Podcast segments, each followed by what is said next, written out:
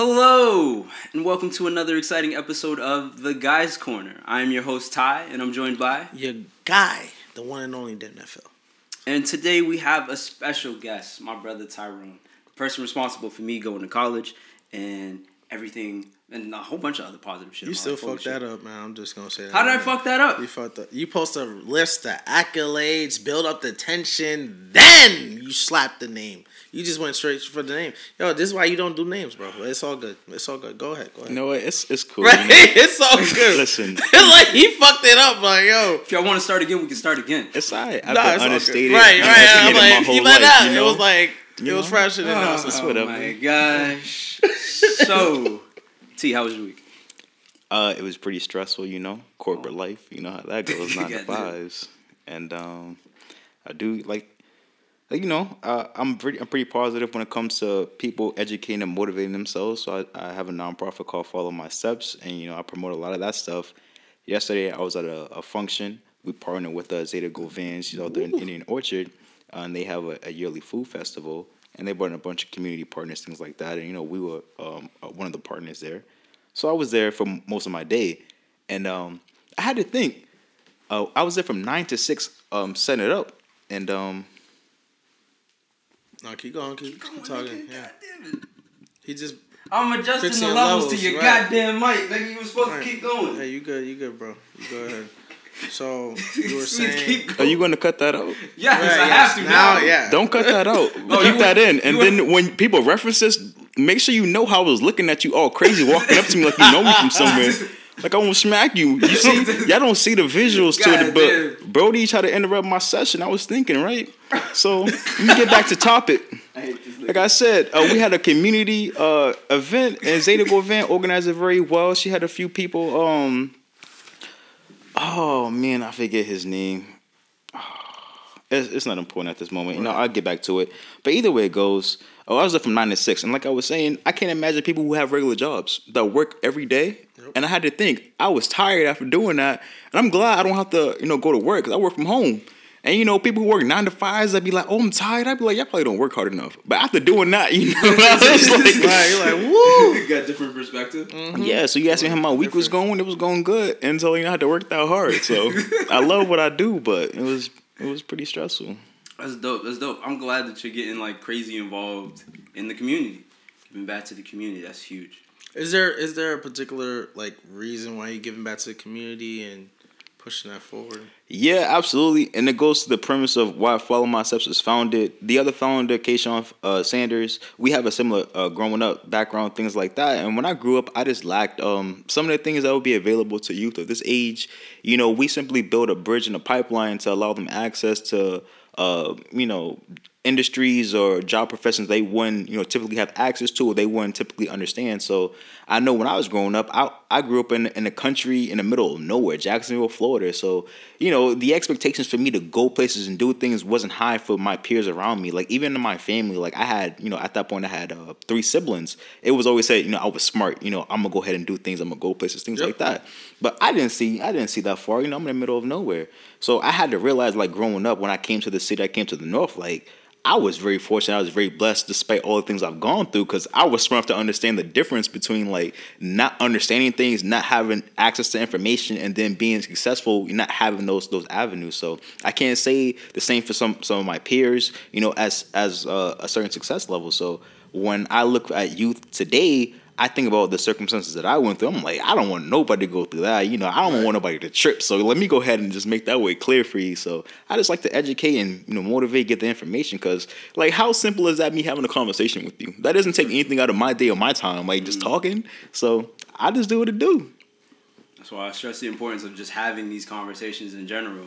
And also I always stress the importance of educating people that, because it's not in the sense of that, you know, they can't do for themselves. It's just they don't know how to do for themselves. And you have to show them because nobody out in the world is teaching you about these things, such as taxes, how important life insurance is. Like my mom, I sat in on a conversation that my mom had with her investors because she has a lot of money. So apparently there's people that want to tell her what to do with it. And they were teaching her about when you take out like a life insurance policy. Really interesting. If you start it when you're 30, right? and then you put money into it. You choose a set amount of money that you put into it, and you continuously put money into it, and you stick to that set amount. You can't mess up. You got to stick to that set amount. By the time you're 50, if you do it for 20 years straight, by the time you're 50, you have $3 million that you can just take out, and it's like a payback. It's like a, I forget what they call it. It's like a cashback or paybackable type of thing, to where you can just take out that money for anything. And then you could either reinvest it, and then the way they set it up is, think about it, because this is something that your kids and your grandkids will eat off of, because that's how trust funds are made in general, off of somebody's life insurance and things like that. And that's something that she didn't know about, and she's like, damn, I wish there was somebody that would tell me that this when I was 30, right? Mm-hmm. Something that I could have started when I was 30, because now I don't have 20 work years to give to my current profession, because I want to be retired soon. Yep. And so it's like, it's kind of too late. But if you do it when you're 30 and you work until you're about 50, here you are creating generational wealth for the kids that you're going to have and their kids. Right. We're going to put a timestamp over here. So when you're editing, what Ty forgot to mention for you, if there's anything you don't want to talk about, please laugh it off and say no comment. And just move. We have to disclose that with every guest. I apologize that he didn't mention that before. This is a timestamp right here. Right, this is a timestamp right here, so he can edit this part out. And we're back. All right. So, yeah, my week's been smooth. It's been going crazy. A lot of business deals, a lot of situations. And my question to you would be to...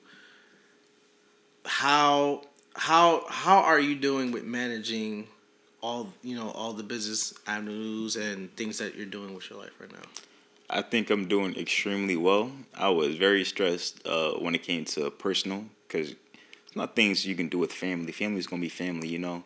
Can't change who your family is. So I had to overcome those obstacles, and I can say in recent years, even in recent days, you know, I've been feeling a lot better. And, you know, business, I like to work hard, so I'm not really concerned about that. It's more so like I started on a journey, and I started going hard, and people didn't understand, you know. But you can't be, demotivated by those type of things. And, you know, once I started getting in that groove and, you know, I started getting in that zone, people started recognizing, people started respecting it, and people started, you know, getting on that energy and that same wave. So there's still things that, you know, that need to be checked. But ultimately, things are going pretty well. We started getting kids into our program, you know, really see it's going well. The only thing I have to overcome right now is my job, my 9-to-5. Like, once I find something that I'm passionate about to pay my bills, or, you know, does not have to pay bills, you know, I think that's everybody's issue right now. So I think I'd be all right. Let's also put another timestamp here. God damn. We got to put another timestamp. All right. To also, Somiya is still on set. Oh, okay. And she will be chiming in as well. Yes. So let's just, right, right. At any point. Will be right, yo. At any point. He's fucking up today. He's fucking up today. This is his job. I know what to do when I bring in guests. Is he the host or are you the host? We co-host, but I let him deal with his guests, and you're his brother. And right. And I gotta introduce hosts and shit. God, life insurance. Can we run it back? Because I do too. Right. I want to run it back there too. Can we go ahead and harp on that? Yeah, we can harp on that. I'm just putting a timestamp right now. Like, Somiya is also on the podcast, and then timestamp that's for you to cut out. Mm. And hey, everyone, Somiya is still on set, and she will be chiming in here and there as well. Please give your advice and what opinions. Yeah, so to piggyback off the comment about the whole life insurance. My grandmother took life insurance on me, so I've had my policy for almost 31 years. I've been paying it for the last 10 years on my own. My daughter has life insurance. So the thing that people don't tell you is there's two different types of life insurance. You have term life and you have whole life.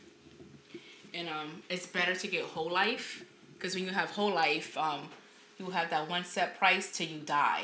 So the thing with term life is every 30 years, you got to get it and you got to renew it. Mm-hmm. Compared to when it's whole life, who had that one price. My life insurance has been $110 every single year till I die. So if I was to get term life, right now I'm 30 years old now. So that means when I renew it, that my policy would probably be like $200 a month or $300 a month compared to me paying the one something I've been paying since I was born. Yep, exactly. Cause my policy is like $56 like every 3 months. My daughter life insurance is like $14 every month. So it's a good investment. Once it hits a certain price, you can take a loan out on it. So a lot of people don't know that you can take a loan on your life insurance. So if you need some quick cash, if you want to buy a house, it's a great investment. Okay. You know, for those who don't know and stuff like that. All right. Cool, because I didn't know that much about, like, life insurance. I just took a life insurance policy out on my mom, and I still, you know, son, I'm getting used to and paying the monthly expenses and stuff like that. And for me in particular, that's just, I'm doing that just to make sure everything's taken care of, like, as far as funeral arrangements and stuff like that. Did you know which policy you chose? Off the top of my head, I can't remember right now, but yeah, if I look it up, I know exactly, like, obviously, when I look it up, but off the top of my head right now, because it's still new to me and stuff like that, but... Because a lot of life insurance, it would sell you term life. Yep. Because after 30 years, you got to renew it, and the policy would triple or double. Yep. So, how old is your mom? I'm on, like, 53. So, in the next 30 years, if she's 80, just know if you want to renew it again, it's going to quadruple because she's older. Oh, of course. Yeah, of course. So exactly. I would tell people it's better to get whole life. All right. Okay. I agree with you there. The other founder of Follow My Steps is a financial advisor, and this is all he screams, you know, the whole life aspect of it, the fact that you can get a loan off of it. If you're looking to build wealth, you know, when you have kids, it's going to shield them from the FAFSA aspect of it. So if you have a typical savings account, the government can look and say, hey, you know, we're going to change the level of income, your income coming in because of your amount of savings that you have. But if you have that whole life policy, you still have a savings account, but it's kind of sheltered from looking from the government to look at your student or your child from that perspective. So everything that you said is, you know, absolutely spot on. And to your point, Tyreek. K. Sean is trying to educate individuals under 30 to do what you're talking about, right? If you work 20 solid years and you have that policy building up, you have all that extra cash to do what you do. So, you know, young youth coming out of high school, going to trade school, you know, you have all that cash coming in. You'll typically make more than the average individual. And they typically, you know, spend it on cars, fancy stuff. They have no aspect of how to spend money. So educating them financially on what to do with their funds. Like you said, they're going to be well off by the time they're 40. Like, financial independence is a real thing. But like you said, the lack of information makes it real difficult for people to achieve that dream. So everything that you guys are talking about, you know, it's all true, holistic. Like, it's not no scam. Like, you know, slow money is the best money. There's no fast way to, you know, to get there. So. You know, I'm so happy that sorry to cut you off, but I'm so happy that you're saying that because that's something that I wish that I had. You know, I'm a hairstylist, so I have the whole fast money. So when I had that fast money, I was buying handbags, I was buying shoes. So now that I'm in my 30s now, so now that I think about it, it's like, damn, you know, I wish I did put that money in a 401k. I wish I did have a pension. I did wish I did open up a 529 plan for my daughter. So now that I'm older and I think about stuff, like now I have a job where, you know, I do have a pension. I do have a smart plan. I'm grateful that I have a job that will match me, you know, 40% of my income. So, you know, when I do retire, you know, I will retire a millionaire because I set my plan and my pension a certain way. So I think that's a lot of stuff that a lot of younger people should take seriously because how we made money then, there's so many ways to make money now. Online, it's insane. Yep. So if you could go to a union and open up you a small account and throw your money in there and just build it, if you could open up a 401k or do something with that, I highly, highly suggest it. Absolutely. The information is provided, and I think we have a problem with finding where to look for that information and whatnot. So it's important to have people like yourself and me up on here to just, you know, bring awareness to those situations where, hey, the information's out there. It's not like it's being kept up. Yes, they're not telling you about it and you're not being educated about it, but you could go look for it yourself. And see, that's the problem. You said they're not telling you about it. The issue is that there's nobody in our community. The people in our community who have the information won't speak on it. Yep. Like I said, it's free and as available as this conversation can be, even on these podcasts, like you can have like, those podcasts out there. It's like the Krabby Patty formula. It's like people don't want you to know. You see what I'm saying? Like, I don't know what it is with our communities. Like, if you know some information, they don't want to tell you. It's like they don't want you to say it. They don't want you to be better. And it's like, we got to stop doing that. We want everyone to have that same ego. Because they don't want you to have one up on them. But you know, that goes back to, I was listening to the earlier podcast, systemic racism. And I don't like everybody talks about that. But if you look at the Willie Lynch letters, I believe that's the book's name, how true that letter is to how to treat your slaves and how institutionalized like those rules are into our generations. Like you think about, they took away all the black men in our communities, a generation ago, and then you have a bunch of black women who had to deal with the government coming in, separating the kids by education levels, race, things like that. And then prior to that, you had the slave owners, mixing in, different generations, like different skin tones. Then you had that association with different skin tones and educate. So it was so much being put on the black families. And then you have the generation after. You look at all of the broad the airways and things like that, the things that they broadcast to our communities. It's not in a sense to promote us to be successful. So you have the people here who have the information who won't speak on it because I understand they fear for their lives. Yep. Like any black leader that has come forth has been assassinated. They have been silenced. And I get it. Think about how powerful we would be if we had a bunch of dudes like me willing to go forward against the people who run this country. Like it would be easy, but it would be crazy for them because it would go to the point of, why does this system exist?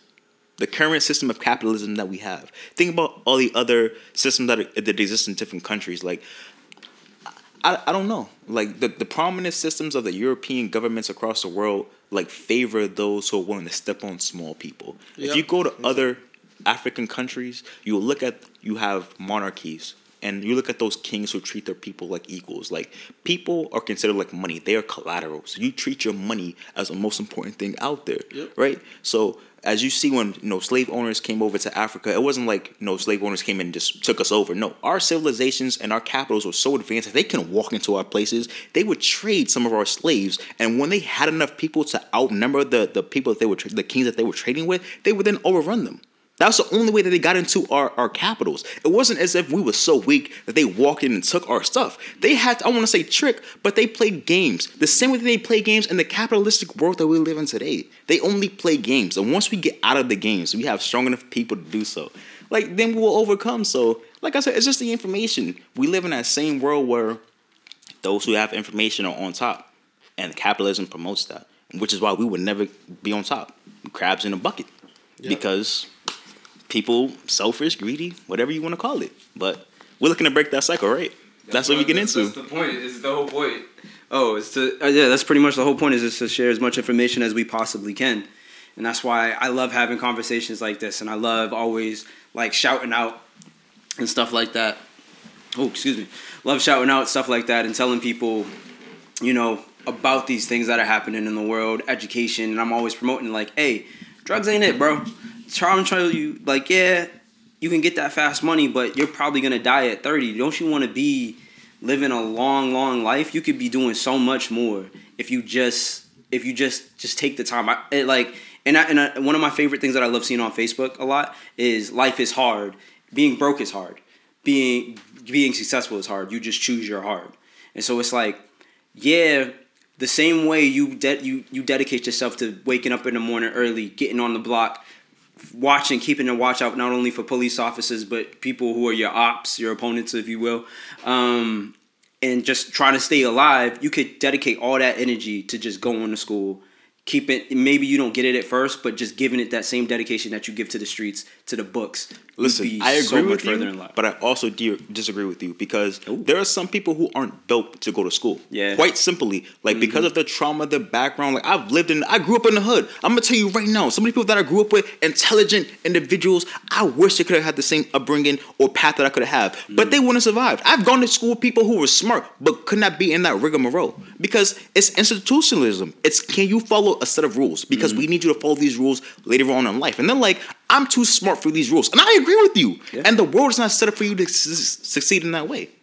So I don't applaud the fact that they use the means that they use, because it affects our community. As once again I heard in a previous podcast, we sell to our own communities for those gains. I don't agree with that. But the fact, like you said, you have all of the energy, time, and hustle to sell to your own community. Figure out a different hustle to make different types of money. You feel me? Apply to real estate. Very legal. Same aspect of selling. Use your salesman's criteria and skills that you'll something else. Make way more money. Way more money. Legitimately do what you want to do. You ain't gotta work. Your ops, you're going to beat them in your office. You're going to own them. Yeah. The parents' house, the grandparents' house. Oh, you mean like ops like that. I was whatever you want to say. Listen, whoever you want to call it, listen. Ownership is real. It is so real. But yes, lack of information, right? And also, just real quick, because I think we do need... I love this heavy shit, but this isn't the whole thing that the podcast is around. But real quick, what I want to touch on is, you know, for the people that are listening to this podcast that you're a little bit older, and maybe you know somebody who's a little bit older that's working for the T, or, you know, in their 50s, 60s, pushing up, like, they're working that dead-end job.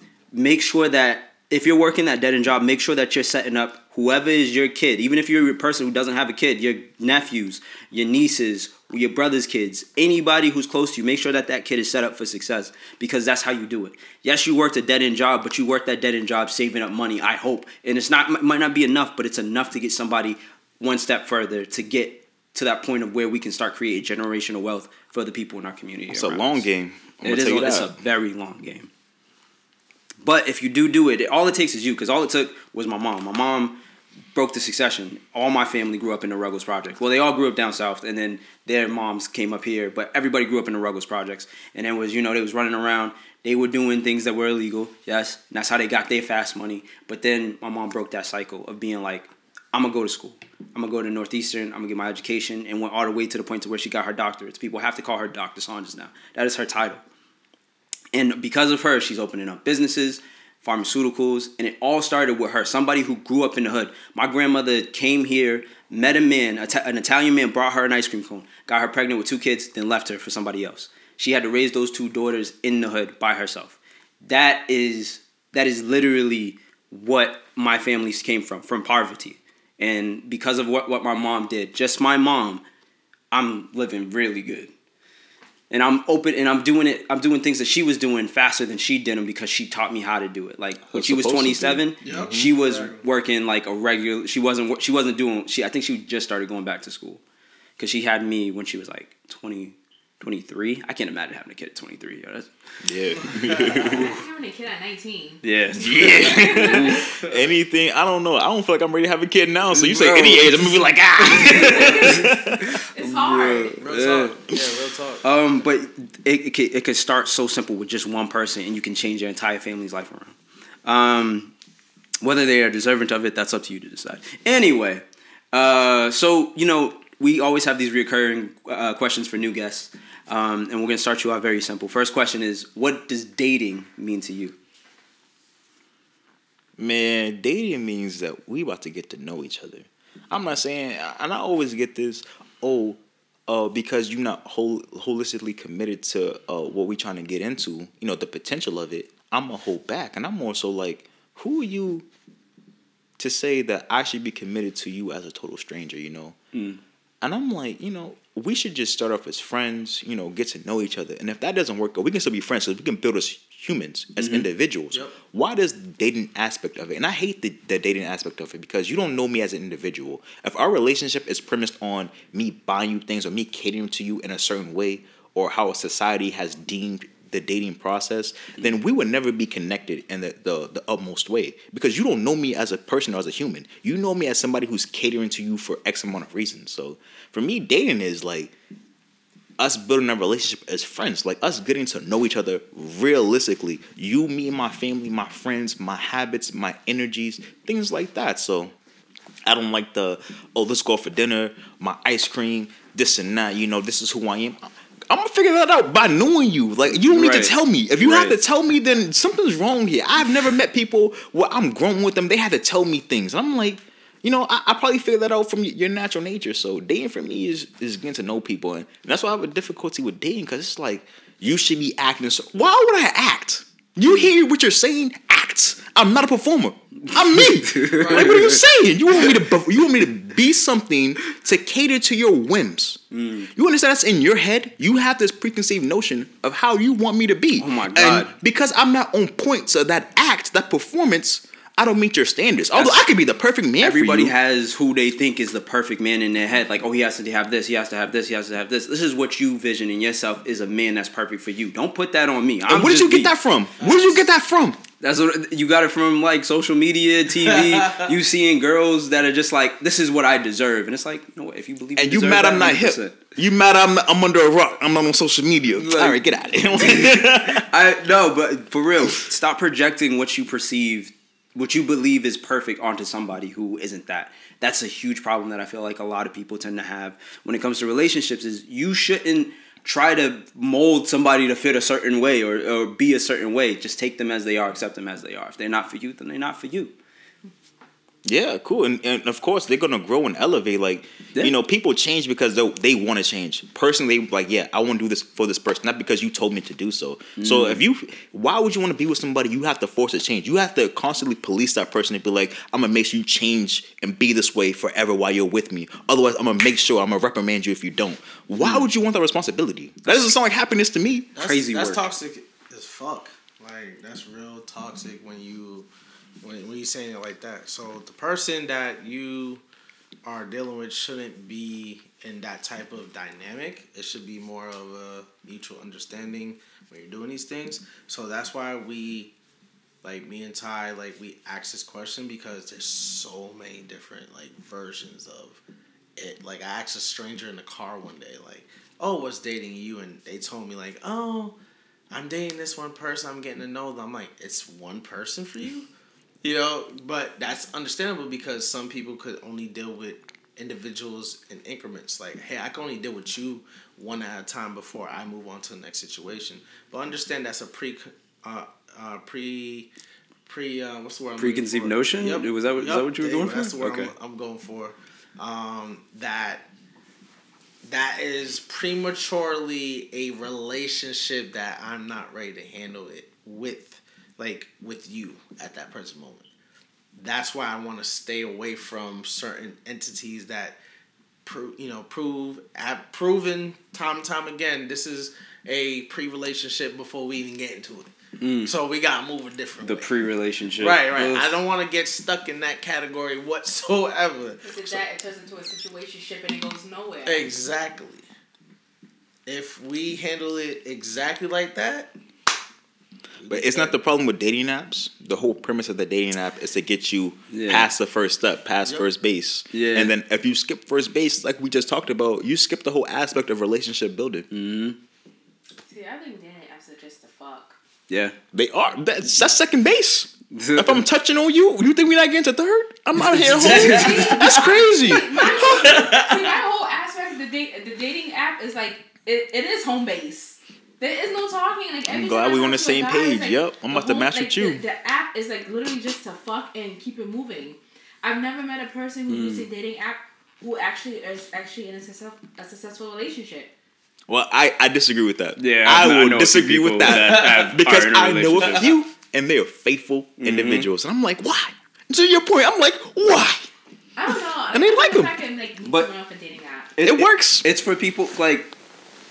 If you're like a socially inept butterfly, you know what I mean? Like you're a beautiful person, but you just can't get yourself out there. That's where the dating app helps. And if you find another who's just like you, that's kind of a hitch. So it works for certain people, and I think that's why you find those people on there that do want to only like they're not there just to hook up, and they tend to have disappointment because it's like what you're looking for is a unicorn.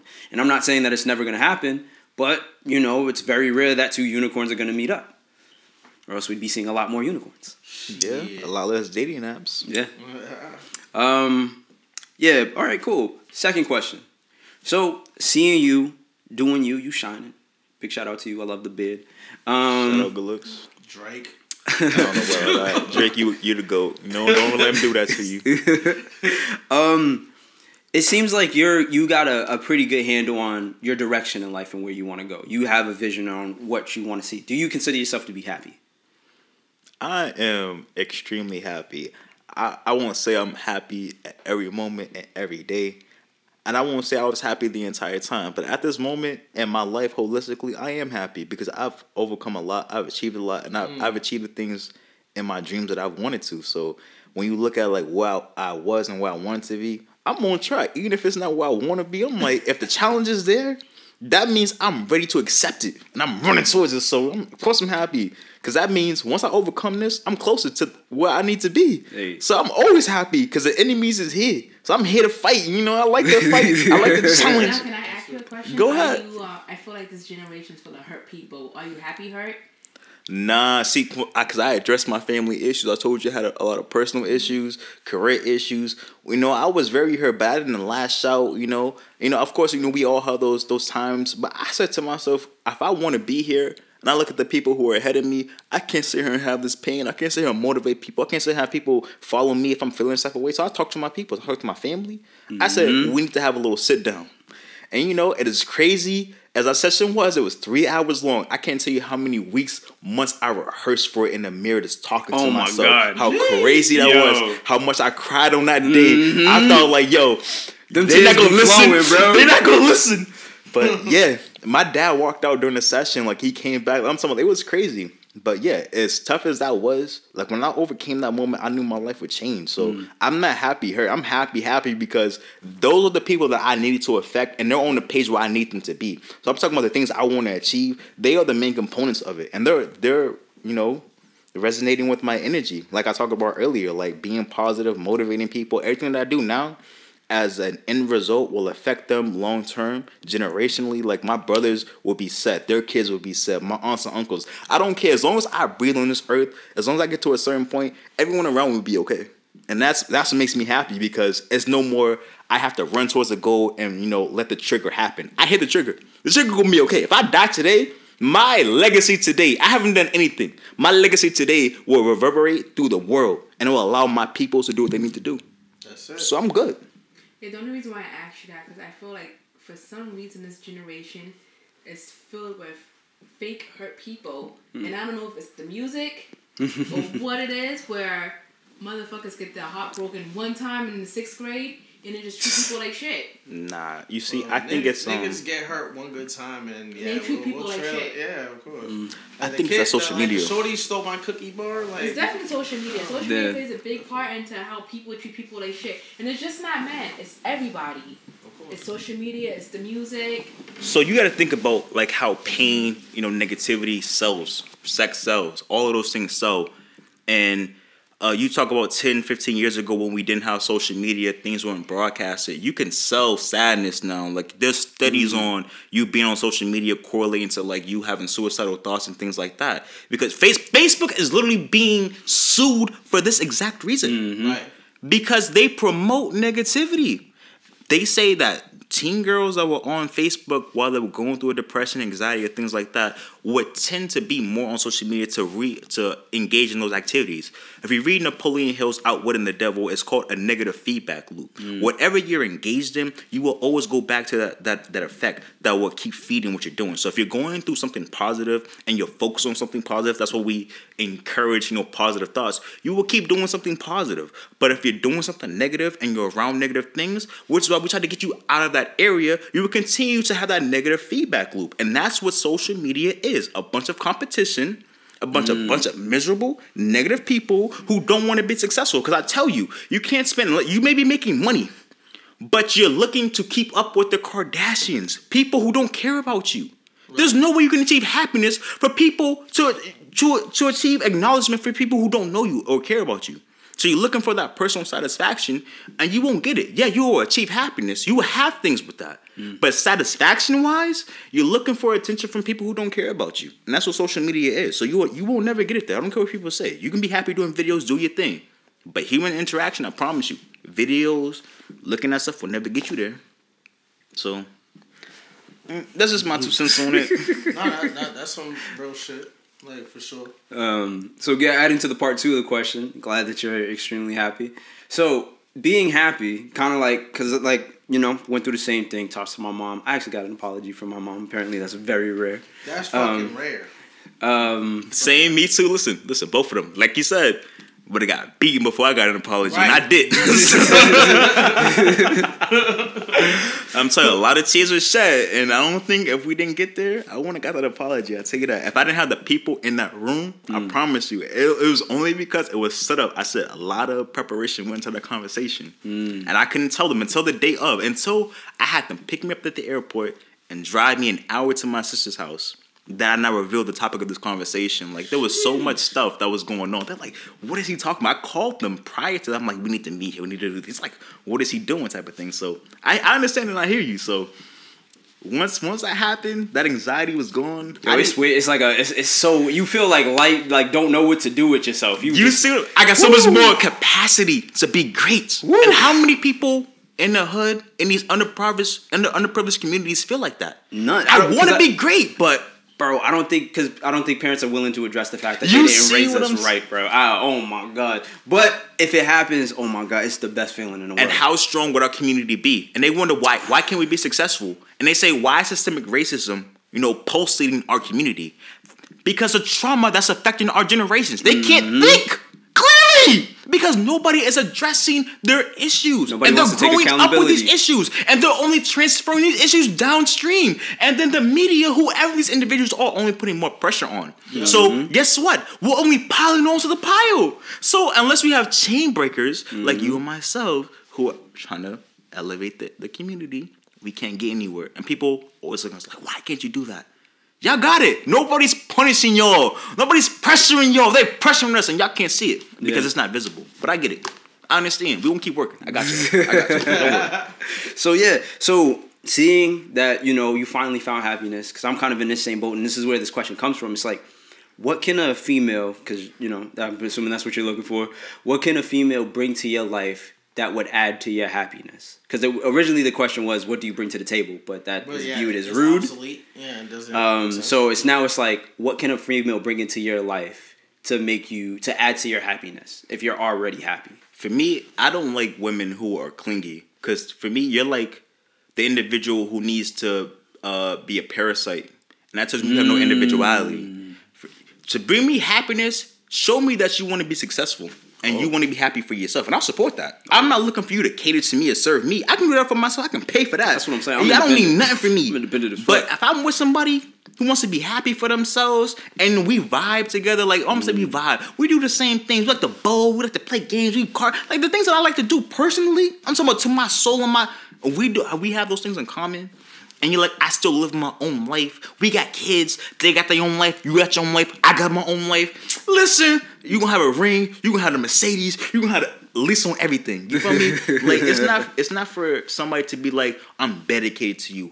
Yeah, absolutely. I love you. I'm a mess with you. I love that. But you have to be out there doing your own thing, living your own life. You're not dedicated. You're not living for me. Live for you. Like, you're a person. Ambition is sexy. You see what I'm saying? Like, there's nothing you can do for me. There's nothing you can, and if you feel like that, then you're probably a little insecure, you go address that. I'm gonna be with you, I'm gonna support you, and then do your thing, and then come back to me. Don't come back to me prior. When you ready to be independent and you're like, I don't need you, but I'm willing to be with you. Yeah, I got you. I don't think personally like a clingy shorty is necessarily bad. I didn't say it was bad. I said I'm not. No, this is not for. Yeah, I'm in the same boat. I'm just saying that there's different versions of a clingy chick. Like I mostly dealt with clingy women that have their own independent shit, but they just more of like folk fixated on the fact that like I need to please my man. Like that, like they're fixated on that. Like my man is my priority. Like don't be checking up on me. You hungry? Right. Nah, exactly. We just ate. We good. We just ate. Like use your noggin. That's what I'm saying. Right there. That's what I don't like. Right. Clingy is okay. I love my man. I want to be around her. I have no opposition to that. Right. Much about the brains aspect of it. Exactly. You feel like you need to please me. No. We just ate. I'm okay. Like that's what I'm talking about. Just you outside. If you're hungry, if you were hungry and you want to eat again, say, babe, I want to eat again. No. I cook you something, so you don't want dessert? You don't want nothing to drink? Then say that. Would you like dessert or something? You don't ask me if I'm hungry again. Like we didn't just eat. Like we had a whole full meal. Or just say, I brought desserts. But I need to here you go. No, because you would expect. Let's say. If you're hungry, you don't because you don't want your efforts wasted. You don't want to. You want to bring me something, and you feel like I brought him something for nothing. Because if I bring you breakfast in bed, you're not gonna refuse it. You may not eat it, but you won't refuse it. You may be scared of the fact that if you bring me something, or if you do something for me, I will reject that energy. Mm. Why won't you just do so? You feel me? Because you know if you ask me, I'm going to probably say yes. 9 times out of 10, I'm going to say yes if you ask me if I'm hungry. Even if I just ate. Even if that situation just happened, I'm going to say yes. So why not go out of your way to be like, I brought you dessert. I brought you because I want to. Because it wasn't about me. Because if I wanted it, you would have had it. I would have asked you. But sometimes everybody doesn't want dessert. So I got to ask you, are you still hungry to eat it? This is what I'm talking about. This is where the argument will begin. Because I just talked about it. If I wanted desserts, we would have had desserts. You want desserts. No, so you're asking me. Then don't ask. No. And then let me. Okay. Then let me make it a lesson. Then let me. Ask you if you're hungry, so you have the space in your stomach to eat the dessert. So honey, are you hungry so I can give you the dessert? Let me give you a lesson that will save you a lot of time and energy. If I didn't ask you for dessert or for a drink, I don't want it. Period. Mm. That's real simple. You're very straightforward, man. Niggas, I don't want to waste your time with that. If I was eating and I didn't ask for nothing after, or if I didn't suggest it after, I don't want it.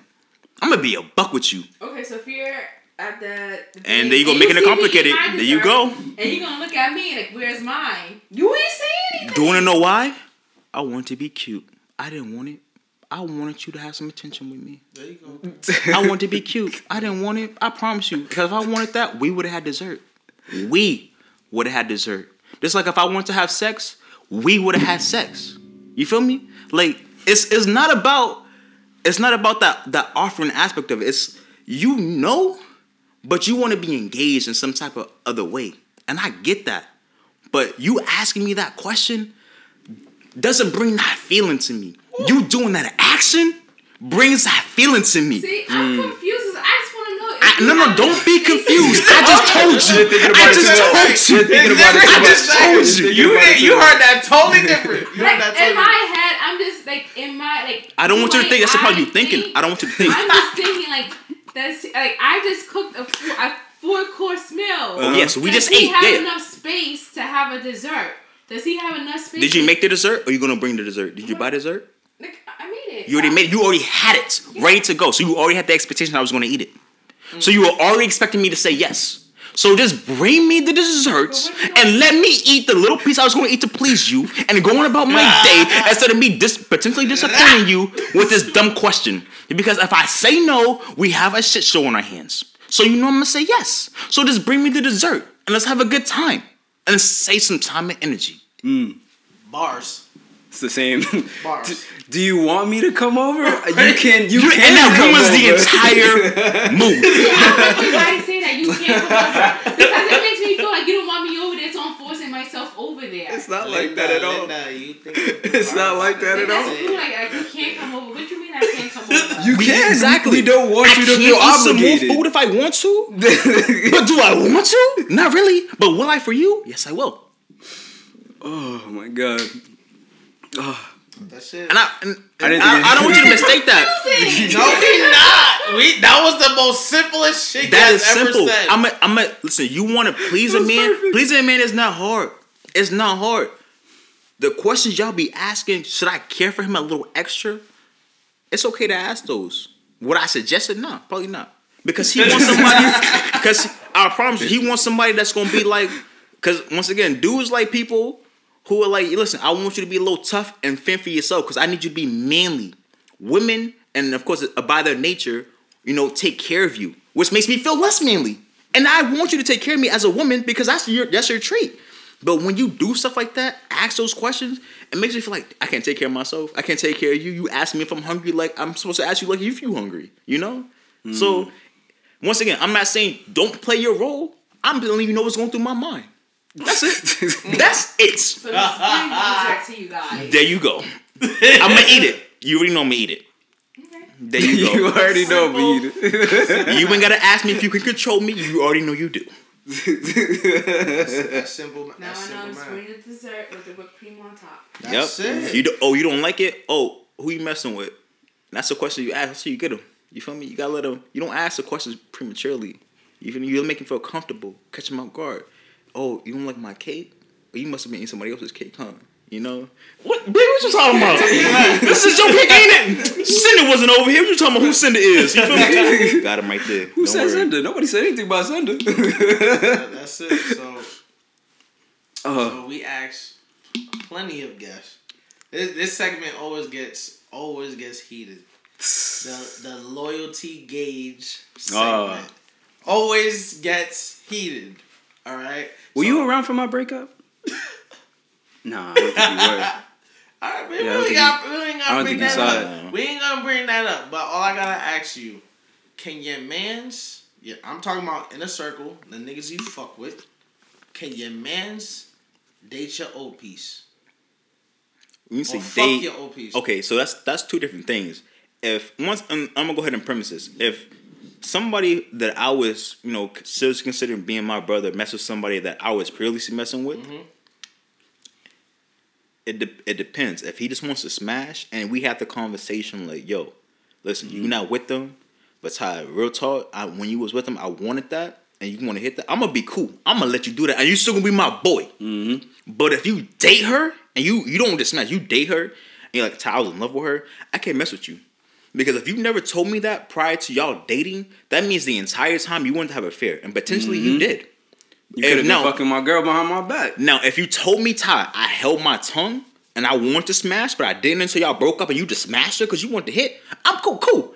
You a man and she a woman. I respect that. But if you was in love with her, that's different. Feelings, because I feel love, like you were plotting. Right. You see what I'm saying? It's the feeling. Because I don't know what she was feeling as well. You told me. Listen, if the situation is he told you. What was she doing? Because you already know how that go. Mm. And she was feeling some type of way because if he approached her, you don't know what was going on behind your back. And if she was really with that, you might have been plotting, scheming. Then you don't know what was going on. So now you can't trust two people.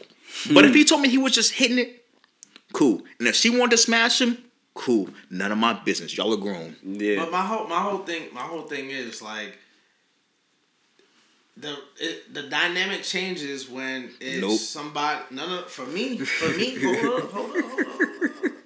The dynamic changes for me when it's a shorty that, like, you know, you had a long term situation with and emotionally with, and your boy, regardless if it was a fuck or a dating situation, either way, you're in violation. For me, I agree with you on that. And once again, I'm not going to disagree with you 100%. And I may be an anomaly in that respect. Somebody smashes your old piece in the same respect, probably plotting at the same time.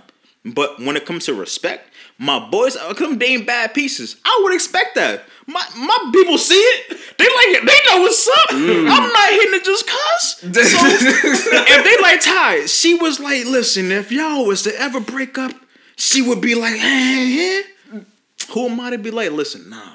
Because if we wasn't together, I still put him on. Mm. So that's what I'm saying. The only aspect, when you spin it like that, then I'm like, the only aspect I would question is if they were in a relationship, because a relationship takes time, energy, and effort. It's not just sex. Mm-hmm. It's an emotional, a physical, a mental connection. Yep. So how long did y'all establish that prior to us breaking up? Is my question. Mm-hmm. And you would never have the truth on that. So if you were my mans and we were that close and I had no clue, that means y'all was doing something. Mm. I can't be around you.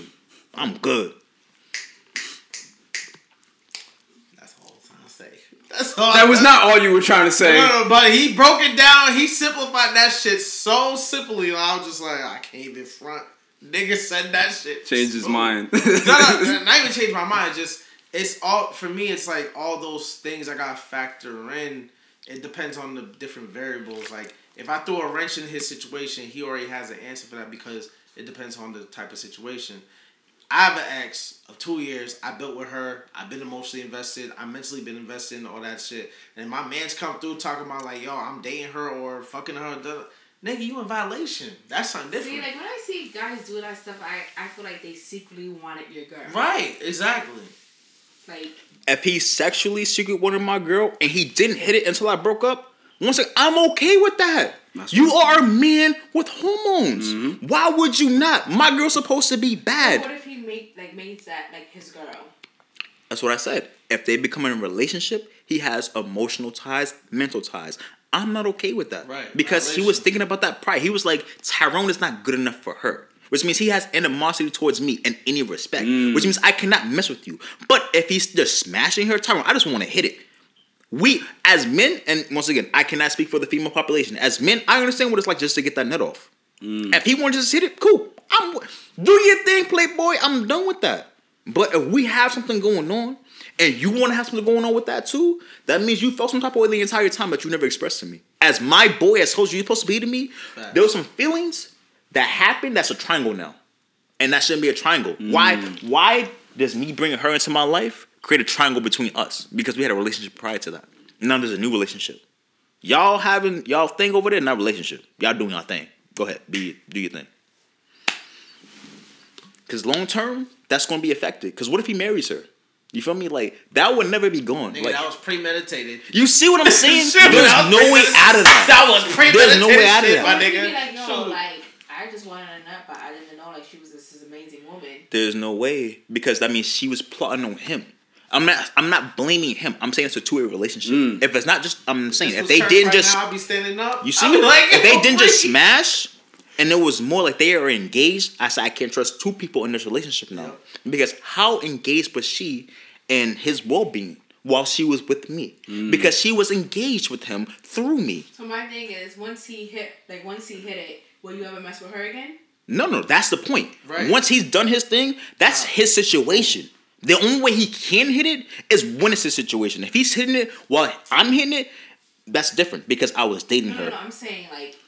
Or no, like after he smashes, after you gave him the okay to smash, no. Because once again, no. If we are still interacting in that respect, that's still mine. No. I'm saying like you guys break up. Yes. And there's been some time she smashes your boy, but she wants to come back to you and wants to make it work. No. That's what I'm saying. That's what you're not understanding. You're not understanding. That's what I'm saying. Once she smashed him, that's the situation.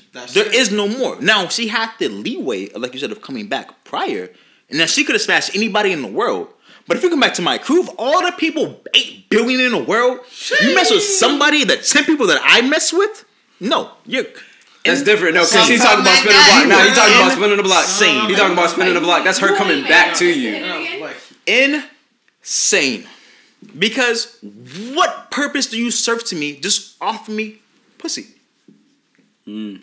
As successful and who I have around me as what I have right now. If a woman leaves me to go mess with my mans, just to come back to mess with me in that respect, what do you offer me? Because the only people that get to date me offer me more than just sex. So if you're coming back just as... Come on. You feel me? Like, what? You want this man to clown me? You want everybody in here around me to clown me? Just for your satisfaction? Mm. That doesn't make sense to me. You ain't gonna look fucking stupid in the jungle. Like, it's just not going down. It's just not going down. And I have to ask. I'm gonna need you to leave. Why would you come back to me after smashing him? You could go to the next dude. You could have gone anywhere. Why go there to somebody in my crew that to come back here? He wasn't as it was like she's seeing you do your thing and she's with him and she's like, this isn't as good as I had it with Tyrone. But you see what I'm saying? Why have any of those questions? Mm. That's not something I'm willing to deal with because now I'm questioning my mans. That's two people back in this whole scenario we talked about. I was not engaging in. That's way too much thinking. Mm. Like I said, if they was just smashing, I have none of these questions to answer. Because that's their business. Because they grown. How long can they smash before you be like, all right? What do you mean? Like if they just smashing, like they're not progressing their relationship at all. It's just sex. It's crazy because I should know this information. Right. Mm. Do you feel me? Wait, you feel me? Yeah, listen. I talk to my boys about things, but you smashing my ex, that's not something I want to talk about or hear about or engage about. Yeah, Ty, listen, I did X, Y, and Z. Cool. Let's say less. I don't want to hear nothing else. Right. Do your thing. Because once you start indulging in details and all that shit, now you... But I'm saying, like, but you know... No, I don't know. Because once again, this is a conversation we're having. This is a conversation we're having. You're trying to make excuses. Right. Now, listen, if you're one of my boys, in that position, I, once again, have to question your position now. Regardless of the circumstances, if you don't have the capacity to get your own... And you're feeding off my crumbs, I have to question your capacity to lead in my camp. That's as plain as that is. Like, How hard is it to get some shorties? You feel me? Like, we got Tinder, that's Black, That's what it is. Facebook, Instagram. Did you see Facebook has a dating app now? I did not see that. Yeah, I was showing it to you after. Hinge. Come on, there's too much. And listen, that's what I'm saying. You mess with my ex shorty, questions. If you have to question anything in your camp, that's problems. If you have any problems, you can't be winning. Right. So I'm only winning. You feel me? You cut them cancers out at the source. All I know. Oh, that's real talk. So let's just, you know, water it down just a little bit to friendship levels. So if a nigga is talking shit about another dude that you never met, are you gonna be friends with the cat that? That's crazy. Shit about? Because why would I be? I've already met somebody who's talking crazy about somebody. Clearly, he don't have no confidence in who he's hanging around. And you're like, yeah, I'm gonna go ahead and be friends with him. He clearly cares about his friends. You feel me? Like, what are you saying? No, I'm not. Because like you said, you get the characteristics of those around you based off their actions. So if he's talking crazy about so-and-so, I know he's gonna do stuff. I make him mad. You know, if I do something he don't like, he won't talk crazy about me. So no, that's childish. Come on, man. I'm a grown man, bro. I can't, like you said, this generation... bunch of little kids, but I can't do that. And I don't want to mess with people like that. Like you said, my brothers, people around me, they doing something. Like, I call Tyreek. I only call Tyreek when I'm around him, I'm doing something. Right. We're not doing that small talk. So there's none of that childish you talking about, let's gossip, let's do it. I'm not around that no more. And after you get out of high school, you shouldn't be around that because you got to pay. You should be, let's say, theoretically, you should be paying your own bills. You got something to gossip. You got something to be making money. Because I know the other time you're not working, you're complaining about why your life ain't the way you want it to be. Mm. So you got time for that? I don't want to hear nothing you talking to me about. You see what I'm saying? If it ain't about the money. You see what I'm saying? Because you can't, you not where you at. And all I hear you doing on social media is, I need that new Benz. Man, you ain't got the credit. You ain't even working towards the new credit for the new Benz. But you could have had it. You ain't even doing all that. Right. You see what I'm saying? So how you sitting here talking to me about the next man? I mean, it don't make sense. It just don't make sense to me. So if anybody's talking any of that nonsense, bro, I'm not even there. That's why I don't understand. Quite simply, I don't understand. The reason that you're saying this is because my coworker is an older guy and he's like 51, and I work for the yeah, and he'd be like, I don't want to go full time. I don't want to lose my section of my food. Oh my God. In my head, I'm like, yo, you're 51 years old. Like, you have that mindset? Like, where are you going, bro? As a man, I'm like, ew, that's a turn off. But I think that's that complacency that I was talking about with those people that you meet in those older positions. Like, you meet somebody that's working at, like, Walgreens and they, like, in their 40s, 50s. They have that old school mentality from back in the day of just working a job till you die. Tie it back to what? To that information. That information, right? So you see all of the older dudes you have, ignorant dudes. All of the, you have a huge gap, right? Of what? True. Of hip, young individuals who understand how to work their system. You see either extremely old dudes or extremely young dudes supervising older dudes in the black community. Shit. You feel me? Those dudes, those hustlers, those dudes you talking about? Yep.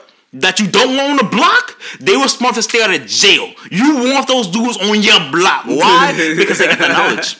Yep. I'm not saying what they're doing is right, but they got that knowledge. You feel me? So that's what I'm saying. And it's going to take us to overcome that gap because you see what's missing there. Those dudes who don't know and those who are, unfortunately, as it is, lead our generation. Misinformed. Older individuals. Yo, that's something I hate the most is why are our political leaders like 60 something and up? Like, yo, we tend to get people who work regular jobs. We force them to retire around 60, 70 because we deem them as our society deems them as useless. Okay, these useless people are now running our country. Why? Okay, the useless people you're talking about are the white useless. Yeah, true. We're never talking about the representatives of our community. So then how much more does that hinder us in our achievement? Because you gotta think that's how many levels above the average individual in a black community. So yes, we talk about overcoming struggle and going back to our previous conversation and even our current conversation with the older individuals now. So, you know. Yeah, like older black men with that type of mentality, they're like the worst type of people ever. It's like... because they live their whole lives like that, knowing anything different, you know? without the aspect, like those people, those are the same people that thought that they would never see the day our president was black. But it happened, but they didn't know what to do. Right. It happened. They lived this long and don't know what to do. Mm-hmm. They hated it. Because a lot of them older black people, they hate Obama. Because that's them projecting what they expected him to be. They like, oh, it's been like this for white people all this long. He's supposed to be the president that comes in and he's just like, everybody get a black free pass card. Yeah. Just do whatever you want. And I'm like, that's not how politics work. But you got to go back to the social aspect of you seeing so many black people get beat just for speaking out. Mm-hmm. You know, like you said, time has changed so much that when I lived through seeing somebody get beat for talking, and now you get to not only say but hit, you know, walk, do whatever you want to do, I feel some type of way. Like, I didn't get that privilege and understanding. Mm-hmm. My kid's not going to get that, you know? So, you got to think about, is it a good thing that generational gap happened? That those older folks didn't get to transfer all of those negativity down to the previous generation? Because you got to think about the kids now don't necessarily embrace that beating, that slave aspect of it. That gap it's beautiful, but it's fucked up in the same. Yo, it's in the same breath. It is insane. It's weird because they're not like racist, but it's like it's just sad that they don't know the history. Yes, but we lose because if you go a few more generations, losing our history means we lose our identity, which means you have to start over. So you have to bring some of those. And it's beautiful because there's a lot of things that I feel like people blame slavery for that's like not slavery's fault. But then it's also like it's sad in the way of think of what everybody had to do to get here. Yeah, civil rights. Like niggas had to march just for people to be able to sit at a bar so that motherfuckers wouldn't walk up and pour salt on them just because of the color of their skin. And you couldn't even retaliate. You couldn't retaliate. You can't say shit. Move. If you look the wrong way, you are literally you're dead. My nigga Emmett Till died for no reason. Look, whistling. He said, "Hey, yo, shorty, you look good. Go on." Just like kill him in the most brutal fashion ever. They took a fan that you see in the gym and put his face into that shit. You can't, yo. And then you got these people now. That's what I'm saying. It's beautiful. Also, it is emasculating. It's crazy because the people who grew up now in our generation don't understand. Yes, they feel it. They want to know because they see it, but they just don't have that connection. And what do they lack, Tyreek? They lack the knowledge. You feel what I'm saying? That's all it is. And how strong will we be if we had that? Because we have the potential and the capabilities now. It's such a double-edged sword, dude. It's such a double-edged sword. Oh, my God. What? Because you don't want them to develop the mentality of the people that you see that are just like, well, it's just the way it is. And it's like, no, it could be so much better. But it is. Like, I get it. Systematic racism happened. You can complain about it, but you still have to get up and go to work the next day. Even if you have to experience it, I'm sorry, you won't reap the benefits. But the next generation will. If you work hard today, and I know many people don't want to hear that. It's not about you. But the future will succeed and thrive if we sacrifice today for the systematic approach that exists today. The powers that are in place, the 60-year-olds that run the country that are incompetent, they have to pass away. You will now see a new generation. And you will see, now in Massachusetts, how many more colored folks are running for office. Mm-hmm. You will see 2 or 3 generations how the world will change. But it takes today. I can't wait. I'm waiting for the day to where people realize that certain laws that you don't like, you can change. That's not at a government level. That's for real at your city level, your mayoral level. Yeah, I always tell people, like for me, I did a lot of nonprofits, so... Like, if you want bills start with your city council. You gotta know who your city council is, your state reps. You like you see in these mayor elections, and you like, I don't care who that nigga is. Right, it's only the president, bro. No, like, care. No, like now people be like, oh, they gotta do this. I'm like, who's your city council? They don't even know. They're like, what is that? That exists? Like, I know what were his policies? What did he promise in order to get into office? My city council. They don't know he lived down the street. My state rep is Dan Ryan. So it's like people, you gotta know who's in charge. Like me, I worked with Marty Walsh for 5 years. So you just gotta know like what does what and who does who. But people just like another thing. Like people talk about like, oh, they putting new buildings up in here. We're not having a voice. I was like, you know, when they put up a new building, there's meetings for that. Yeah, that you go to monthly, bro. Monthly meetings with your state. They have to confront the community. And I'm like, it's on the BBPD website. They don't know that the community. And I only learned that because in order for them to put up that daycare that they putting up right at the top of the street, we had to go. And I mean, everybody in the neighborhood was fighting. But ultimately, we lost because they brought the property and they were like, we're going to do it regardless, but we just want to go bigger. right? We want a bigger parking lot because we know how traffic be. So we trying to see if we can get a couple of y'all sell y'all houses, really. We trying to work with you. Like, it's going to happen anyway. There's nothing you could do. And they were right. It's nothing we could do. They building that shit right there. But, yeah, it was crazy. And they sent an email out. They said, hey, we'll offer you a house. We'll offer you 3 times the value of your house in order for you to move. But my mom's house, it wasn't worth $1 million yet. So she was like, I got to keep going. And that's why she put in all the money worth. And now it's 1.2. Last time it was appraised. But they're not giving the offer no more. So it's like, fuck. Yeah. Yeah. That is insane. So that for me, this prompt another question that we don't ask often enough, even though we're probably technically still living it. Can you work with a racist individual? Don't you? In the workplace. That's what I'm saying. Like, so, we don't ask that often enough. Like, me, at my job, I most definitely do. Mm. I most definitely do. I be hearing the shit that them white boys be saying. I be like, I look at the other black co-workers, and they be doing like, did he just say that? He just said that. He did. Right. Yeah. He did. He did. What you gonna do is the question. He left the room and I looked at like, did he just say that? He's like, he did. And I was like so in shock. I'm like, he was just so open with it. Like, because 9 times out of 10, when it comes to like racism like that, what it is they just don't know. It's ignorance on their side because... But they feel more comfortable singing in front of a black woman than they are singing in front of a black woman. It's only racist because the rules around the circumstances have changed. Mm-hmm. Their speech patterns are not unique. It's what they saw growing up. And so it's for them, it's normal. So they wouldn't know. But, and that's why it's like shock value. Yeah, as long as it's not right. Yeah, publicly saying it. And, you know, because if we weren't being paid, it wouldn't matter. But yeah, no, it's what it is it's unconscious. It's called, that's what's called unconscious racism. Mm-hmm. Is when you are unaware of the fact that you are being racist. Like, yeah, it's blatantly racist, but they don't know it, and it's because they haven't been taught that that's racist. Again, there's people that, you know, they'll look at like braids and be like, "Oh, I love your dreads." Not them like trying to be racist or not them trying to be mean or anything. They just don't know, and I think that's another thing about black people that we like. You be like, "Oh, I love your dreads," and it's like, dumb bitch, these are braids. Why are you going? She just doesn't know. Yeah. Oh, I'm sorry. Actually, these aren't. Don't say sorry, but just be like, oh, actually, these aren't dreads. These are braids, cornrows. Actually, but educate them. I hear you. I have traveled. I've been around different types of white people. You be like, oh, it's different types of black people, different types of Asians, all types of races. Now, depending on your geographical location and your cultural values, you will understand that depending on your economic circumstance, you favor with different types of things. Now, like I said, I've been around different types of white people. Tyreek, to your point, I've met white people who truly didn't understand what braids versus dreads were. Mm-hmm. And then I've met white people who wanted to know what's going on with your hair, but truly want to be ignorant and called you by something different. Like the snickery shit, but you can tell, but because it's a different type of tone in their voice. And so, like, you get the people that are being assholes, and then you get the people that are genuinely just curious. Now, what is your ratio?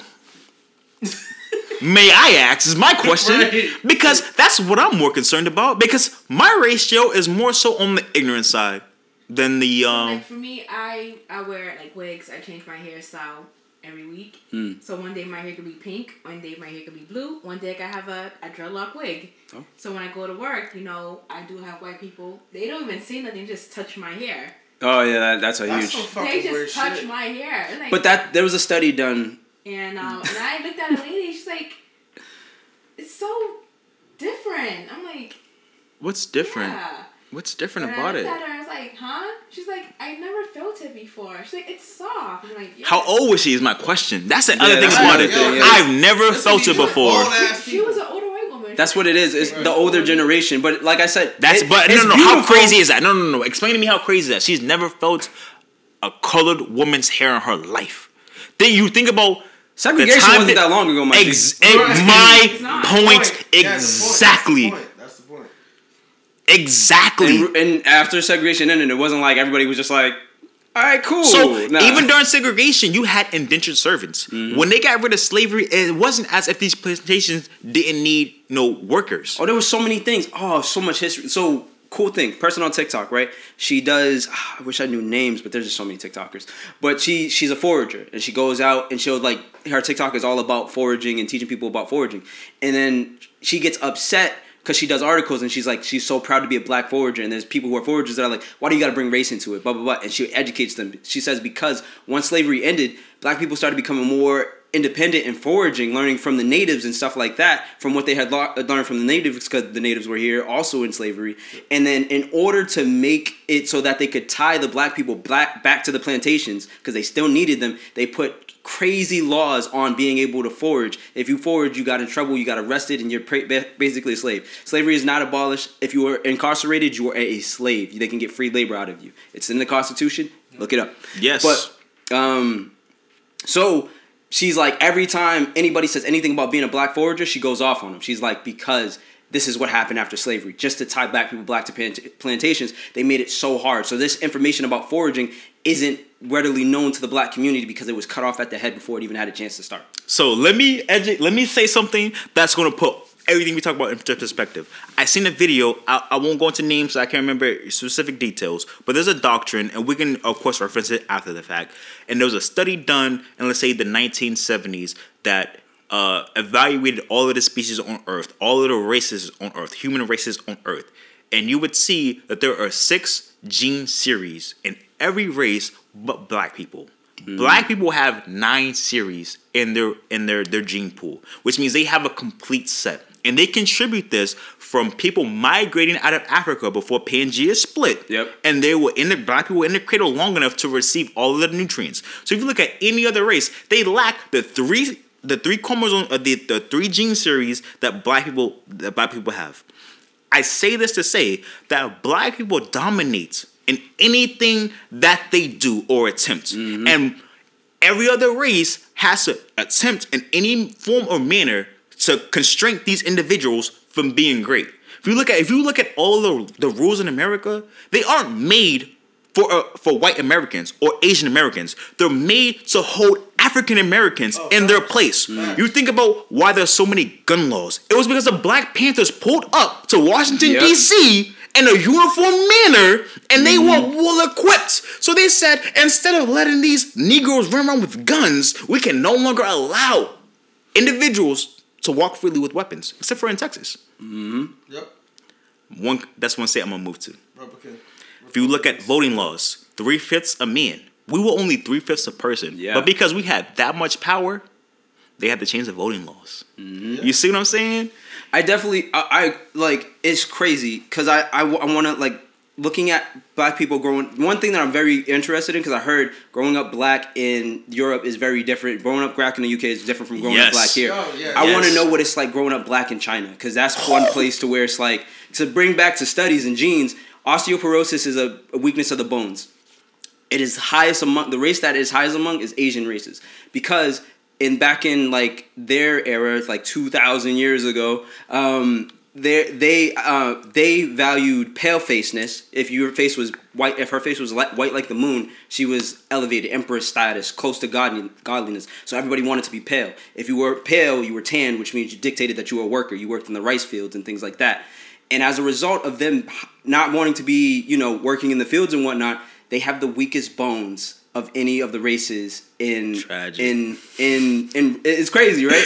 But then on the opposite spectrum, people wonder why black people do so well at physical sports is because they have the densest bones in any race. It's the same with like genetics. Like when you have a black person that has a kid with a white person, and the kid still comes out either dark or with color. Mm-hmm. It just shows that, you know, black genes are more dominant than... Well, let's go back to the prehistory about how all man originates from black individuals. Mm-hmm. I feel, once again, we can reference after the fact, but white people was started from, there was a council of, let's say, 9 black, and I'm going to say black, I don't know their true origin, black individuals. There was one individual that went against the entire, you know, council. Mm. And he started breeding different gene series, which made lighter aspects. He would pair off lighter people with more lighter people. He made his own country. When I was young. Yes. He is the reason. Now, you can look at it. Ginger people are a genetic deficiency in our world. They are not designed to be existent in our world. Same thing with white people. A genetic defection. It was because his scientist decided that he wanted to slice off the human gene pool, which is all black, and create different series to enslave black people years later. Why? They would have all the information. He trained them on this island. He educated them how to oppose black people. Why do you think that we excel but we can't get ahead? Because they have all of the rules. Why are they one step ahead? Why are you so good but you can't win? Don't you think that's crazy? You have none of the information, but you are godly. And to put something else into perspective about, like, just being black and just being great, it's like, I'm not trying to toot my own horn or anything like that about, like, black people in general, my race. It's like, growing up, like I said, growing up black in the UK is different. I'm very curious on how it is growing up black in China. And growing up black in Canada is also very different. But no matter where you go, you will always see black African-American influence all over the goddamn world. You see what I'm saying? How can you be that great? Of the population of America is African-American, yet influence in every single part of the world. No, we have the highest revenue of commerce spent in the United States. Mm-hmm. Like, there is no other race in America that spends more than we spend. I think that's a global number as well. Yeah. Nobody spends more than African-American, I'm talking about black people in America. Now I'm talking about Africans from different countries. Think about how much we've had to overcome. And yet, we have enough money. Our community experiences enough money to be the highest spending race on earth. Yo, you know what? That always amazes me, because, you know, when the slave ships came here, they only dropped off 2% of America, 2% of slaves in America. In America, only 2%. Go down to South America. Besides Africa, this so when they did it, it was like Africa, the Caribbean, America. They all went to Brazil. Right. Brazil has the highest population of black people compared. African people. No, it's Africa then Brazil. Yep. That's the highest population of black people. A lot of people don't know that. So when I tell people, like, only 2% of slaves came here, and people say that doesn't make sense. Like, when we think about it, there was only 13 colonies here. Yeah, they didn't need that much, and then also they did a whole bunch of breeding, as they call it, to increase the population. So, you know, 13% not that bad. You got to think about fall off too. And unfortunate to say, there was a lot of people that didn't make it across the boat. So when you think about that triangle, if you do your history, the transition between the different countries allowed for, you know, facilitation of, you know, different populations to land at different areas. So plainly speaking, geographically, it was easier to transport slaves to different locations. So you have a higher population in different areas. Mm-hmm. But it always amazed me that only 2% of slaves came to America. Only 2%. And look at how we influence. But that's one of my biggest things is I'm like, yo, what would happen if black people actually went back to Africa? So, did you read Malcolm X's biography? Mm-hmm. Okay, he speaks about how the African leaders there are so ready to embrace the black American people to, you know, thrive and overcome the world. But the way the world makes it frame it, it's like African people don't like black people. And that's what he says in the book as well. If you read the book, Russians, every country in the world is ready to help us. Be the greatest superpower in the entire world. Not let their own continent or country, but let us. Africa is still a supercontinent. It has all the nickel in this, the nickel that from this, the nickel in my phone, the nickel that made all types of elements are still coming from, especially metals, are coming from Africa. Yep. It still has tons of resources. The only problem is it's been mismanaged for years, and they're having a hard time getting a hold on it. And also that, too, a lot of people don't know that, like, China owns a big proportion of Africa. Yeah. And Jamaica. And some places they're moving. China owns a lot of the ports in the Caribbean. And so, and also, one thing that I really like is Akon. rebuilding his city. Not only him. You follow cryptocurrency? Yes. Cardano. I forget the name of the president. He is doing some extreme things. Because what they want to do, because the biggest problem that they're having in Africa is that there's like 9 different religions in 9 different currencies. Go ahead. But, and then the leader himself, he said it. He said, but the cool thing about America is they have 9 different religions, but one currency. Yeah. So they're trying to unite everybody under one currency. But how difficult is that? Do you want to explain that? Bro, that is so hard because they have, it's because it's like, because it goes with the mismanagement of Africa. You have people who own certain resources, certain trades that are going out. And certain countries. And how many countries exist in Africa as a continent? Way too many to, you know, designate, right? And then not only that, you have to more than 30, and there are more than 30 corrupted governments. I was going to go back into. I was like, you have so many wars that are being funded by the government itself. You have warlords that are holding. There's like red zones in Africa. Not just governments, warlords, individuals who have that much war influence, power. And then to the where literally there's certain sections of Africa where we can't guarantee your safety if you go there. And I'm like, that's nuts. But crazy this thing, my idea, right, is like, yo, what if black people actually went there? What if we had like let Jay-Z be our influential leader, right? And have him, because I'm pretty sure we have black Marines, right? Yep. We have black Navy SEALs. We have people who are trained to kill. The people who went out and was able to find fucking Saddam Hussein locked away somewhere. Osama bin Laden locked away somewhere. You're telling me these people can't train a new militia to train them to infiltrate and kill strong warlord leaders, turn these red zones into green zones and slowly just start to, like, we have so much. If black people could come from America over to Africa, bro. So you hold on, you say that. If black people came over, the thing that I think you're omitting here is the leadership that would oversee black people moving from America to Africa. But no, black people, in the respect that you're speaking of, the African Americans in America, don't need that charge. That's why I said Jay-Z. There you go. Yeah, I hear you. I hear you. We would need somebody in that position to do so. The reason I say Jay-Z because we need someone influential. And if we have Jay-Z, we also have Beyonce. And Beyonce has... Not even... Because we need a good leader. He is influential. Do not get me wrong. He is a great leader. And the respect... He's no Marcus Garvey. He is not the individual. And I can say that to his point. He lets his career, his music, do what he needs to do so he can be successful. He's not in a position to put his neck out because he has what he has. Right. He has to be a leader in a different respect. We need a warrior. He's a leader. You need a general on your battlefield. And your generals have been slaughtered up until this point. And so you get somebody who's willing to go out there and die and say, I don't care. We're going to get it done. My enemy's mission-oriented. You feel me? You're not going to have that. But that would be so nuts because think about it. What if people were like, oh, Coachella. What if we had Coachella in Africa? Imagine the amount of revenue that would bring to Africa within itself. You have to understand that artists that go to Africa, but they making the same amount of money. Black people can make that happen because without black people, there is no Coachella. Because they have like their own Afrobeats there. No. You bring an American artist to any of those foreign countries, they making the same amount of money. Mm-hmm. You can go look. You don't have to ask that question. You bring Coachella to Africa, you are making money. It is not a question.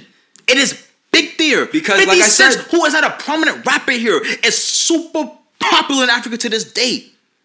Like I said, black people in America have had the biggest impact entertainment-wise on the entire world, culture-wise on the entire world. You got people in China having parties with dreads, listening to music that they don't even know the words to, dancing. They don't make cultural music no more. They make cultural music based off of art influence. Exactly. You see what I'm saying? And so it's like, yo, having anybody, any of our... That's why I say Beyonce, because I'm like, she's so influential. Having that person go over there and just have people... Because she needs to want to lead, though. There has to be a mission behind it. That's what I'm saying. But it's so hard. You need somebody to prompt that. So she just needs to be a warrior. I understand. She could be Beyonce. I think she could be. But until she's Beyonce the warrior... Beyonce could do that, though.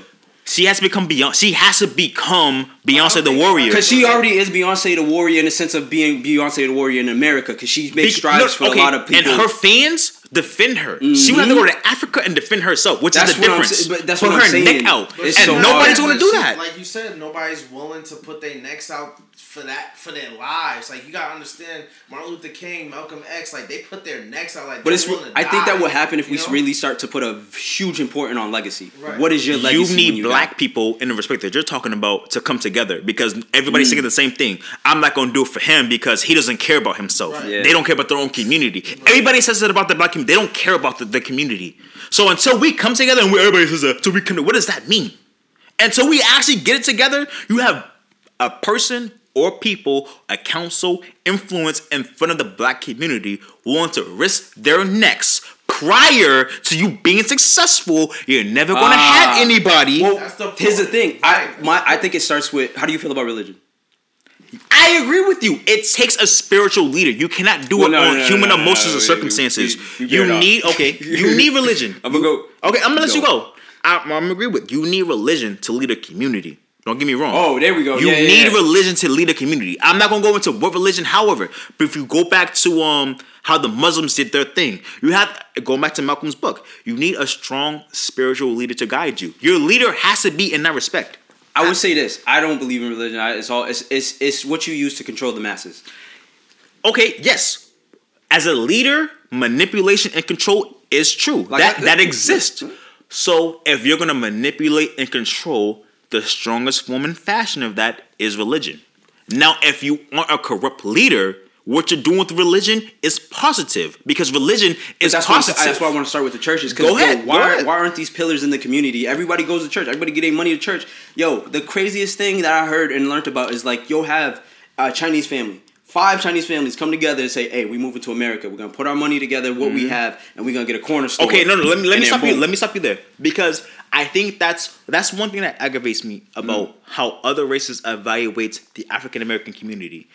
The government isn't putting pressure on other communities like they're putting pressure on the African-American community. Right. True. From Jump Streets, we have been patronized. You feel me? We have been chastised. We've been put into slavery. And then when other races come here, they have the same views. They think you're on the same pillar as the individuals who enslaved us. Mm-hmm. So we already... From the respect of ranking, no matter who comes before us. But I'm not upset with their views are their views. My thing is I like the way that they come over. It's 5 families that are eating off of one business. They're not related, but it's they came over. We didn't come over, Tyreek. I know, but that's what I'm saying is you have a community. They have a sense of community or unity like we don't. But I'm saying why don't we start with the church? Because that's the only we time I've ever unity. Seen.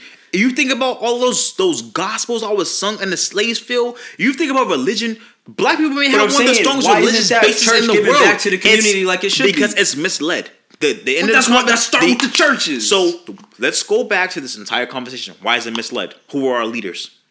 We don't have a bunch of people who have been oppressed by slave masters. Oh well, yeah. Our black leaders aren't leaders. They are people who have been abused. Who are abusing the next generation. Right. And then you have a gap because the government has eliminated a whole generation of information.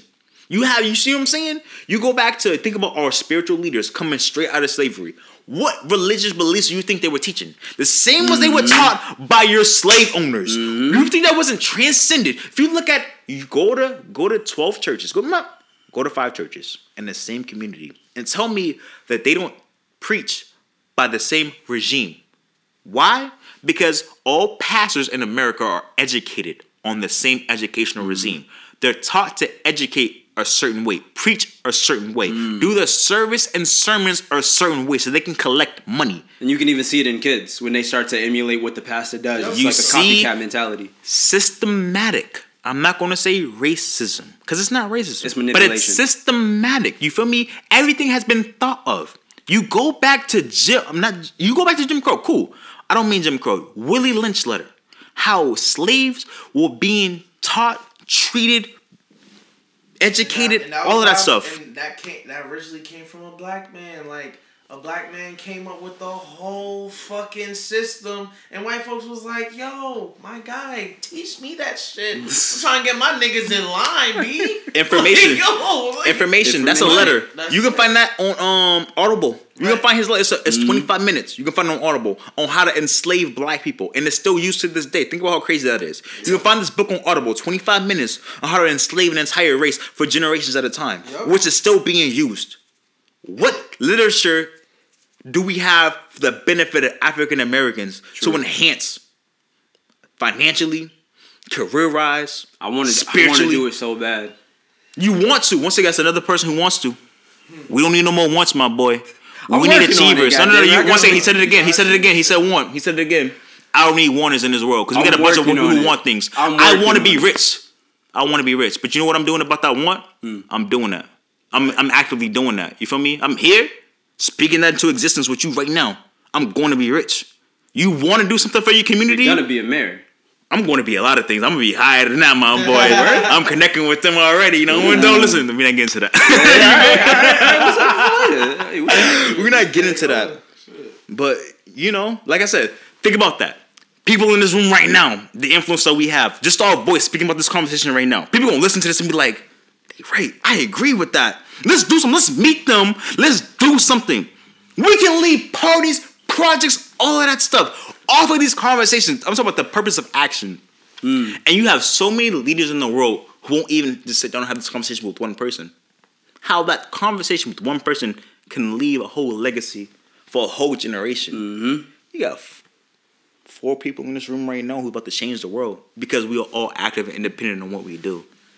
This is why we started Follow My Steps. It's not about following my steps. It's whoever you want to follow and do whatever you want to do. Because there is literally somebody out there who has done what you want to do. Right. And if we can get our community on that page, it's about to be crazy. Yo, listen. It would be parties, longevity, lifestyle all day. We already influence things in poverty. Think about if we had wealth and longevity, like Jesus. Damn. That would that not be heaven? It's a beautiful. You know what I'm saying? It's a beautiful. You know what I'm saying? How we don't stress about nothing. We get it done. This is I think that's the best thing that our parents had ever done. Is like people say this about millennials a lot. Is they like to dream a lot, and that's like it's like the best thing that we could ever do because you slowly watch. It might not be a lot of people, but there's a lot of people who do make their dreams come true, that work actively to make their dreams come true. And it's because our parents told us you can be whatever you want in life. Because they didn't have it. Somebody told them that they couldn't. Somebody told them you ain't going to be nothing but a nigga. Unfortunate as it was, somebody told them that they couldn't. And they didn't believe that. They said, you know what? In this lifetime, you're probably right. But my jeans, though?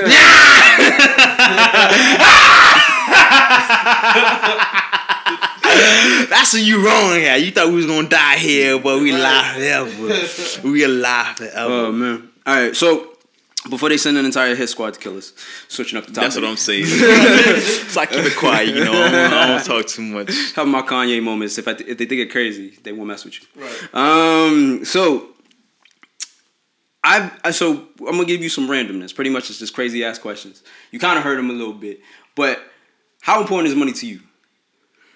It is extremely important. At the same time, I know everybody play, it'd be useless. But you can't do anything in this world unless you got dollars. You feel me? My whole life concept, I wake up and go get to the money. I think about money, how I'm gonna put my people in position to get money. Because money is influence, influence is power, power is control in this world. And if we talk about, if I listen to this podcast, everything that I want to do in this world revolves around power. Revolves around influence.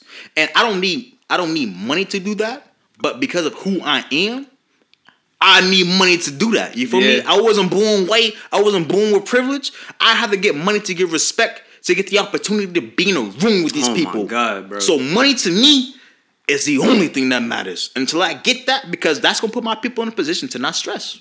Talk to me nice. So you buy a pair of $1 million underwear, right? We'll say you make about like $10 million a year, $20 million a year. You get piss poor drunk and you take a shit in those underwear. You throwing them out or you keeping them? I'm keeping them. I'm gonna tell you right now. Listen, this is what I think about people. Money shouldn't change your perspective on things. If I was an individual to throw my drawers when I was broke because I shattered them, cool. But I've been broke, I've been young, and I shattered my drawers from being too drunk. I had been on that road. And guess what? Them things was worn. Right. Them things was washed. And them things was worn. So best believe, if I buy them for $1 million, I don't care if I shot in them twice. They $1 million. You feel me? That's that. Almost again, so what? That's my business. If my assistant told somebody I shot at my underwear for $1 million, I'm firing her. Because that's cheaper to deal with than throwing my $1 million underwear. You talking about? It's crazy. So wait, you wouldn't make it public? You just keep it secret? How? Oh yeah, I shat myself. Let me tell the world. How that sound, Mister? I want to frame him. Nigga, it's an icebreaker for me. Like I'm no, frame no, no, him, but my boy, my boy, my boy, my boy, my boy, my boy. You go to the bathroom every day. That's nobody's business. That's you said you just happen to go to the bathroom and get drawers. Nobody's business. You happen to go to the bathroom and $1 million pair of your own drawers. Nobody's business. Going about your day. Going about your day. You're not special because you got money. You had $1 million drawers. You sat in. You're not special. Going about your day. Nobody can relate unless you have $1 million. Exactly. Nobody can relate to you ever, because if you got $1 million, you rich. You had $1 million to buy $1 million pair of drawers, and you sat in your drawers. You probably a lame. Don't come around me. Nobody cares. Going about your day. That's that. There's no. I have X amount of millions of dollars, and I can control my liquor, and I sat in my drawers. Unless you had a crazy ass party, at Drake's party, at Hugh Hefner's party, who's dead, and you sat your drawers because Playboy Bunnies was all over you. I want to hear that story. But if you just got drunk and sat your drawers, no, my boy, let's do yourself. Like a regular story. If you was broke, the whole point of the drawers being hanged up and everything, that it prompts that story. No, I don't want to talk about that. Once again, if your story isn't interesting, like I just talked about, right, I don't want to hear it. Because all you did, if all you are is you're rich and you got drunk and you shot your drawers, I don't care, my boy. Right. But if you was at Hugh Hefner's house, you had Play Bunnies, and that was crazy, and the grotto, is that story wouldn't happen if you didn't see the drawers with him. No. It could have, because you could have told me. You could have been like, damn, bro, I got. First of all, if you have it in your house, I'm gonna think you're a weirdo. You have shitty drawers on your fucking your wall. You feel me? That's a different story. If you told me this in confidence, because that's not a story you just tell people. I sat myself in any respect, and I got the drawers on the wall. No. In confidence, if I told you, even if it wasn't a cool ass story like Hugh Hefner bunnies, I shot myself. And $1 million draws. The only thing that saves you is you told me it was $1 million draws. Yeah. If it wasn't that aspect of it, you told me you shot yourself. Unless it's like this, when I told you I shot myself when I was 12, I don't want to have the conversation. I'm gonna keep it to yourself. Because in what respect do you bring that up, bro? I'm out here shitting myself because I'm too drunk. Because I'm not gonna want to hang with you when we're drinking. Right. Which is a fun time. You see what I'm saying? Because he can't control himself. He has all the money to get as drunk as he wants, but he can't control himself. Right. I don't want to do that. Right. And then when he does, he hangs it up so we can talk about it later. I have to carry him home. He threw up over everybody, and he hangs up his shitty drawers. He's not my friend. That's that. Right. That's crazy. When you put that variable in, you change it up? No, I'm not changing it up. Oh, you still keep it? All right. No, I'm not changing it up because the reason I'm not changing it up because, first off, it's not going to be in my crib because that's just some weird shit. It'll be in the office. And it's for that's weirder. That's weirder. You bring your shitty jobs to business. Pause. It's personal. You bring the business. Pause. It's a... You see the same thing we talked. Yo, we've been talking about black empowerment the whole time.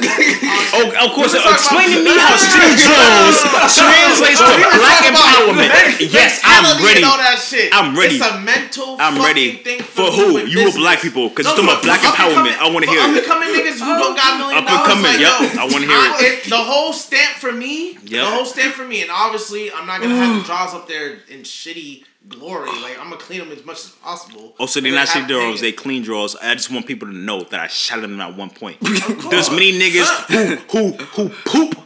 I'm sorry, who farts so hard that they literally shit in their drawers a little bit. And I'm sure they are millionaires too.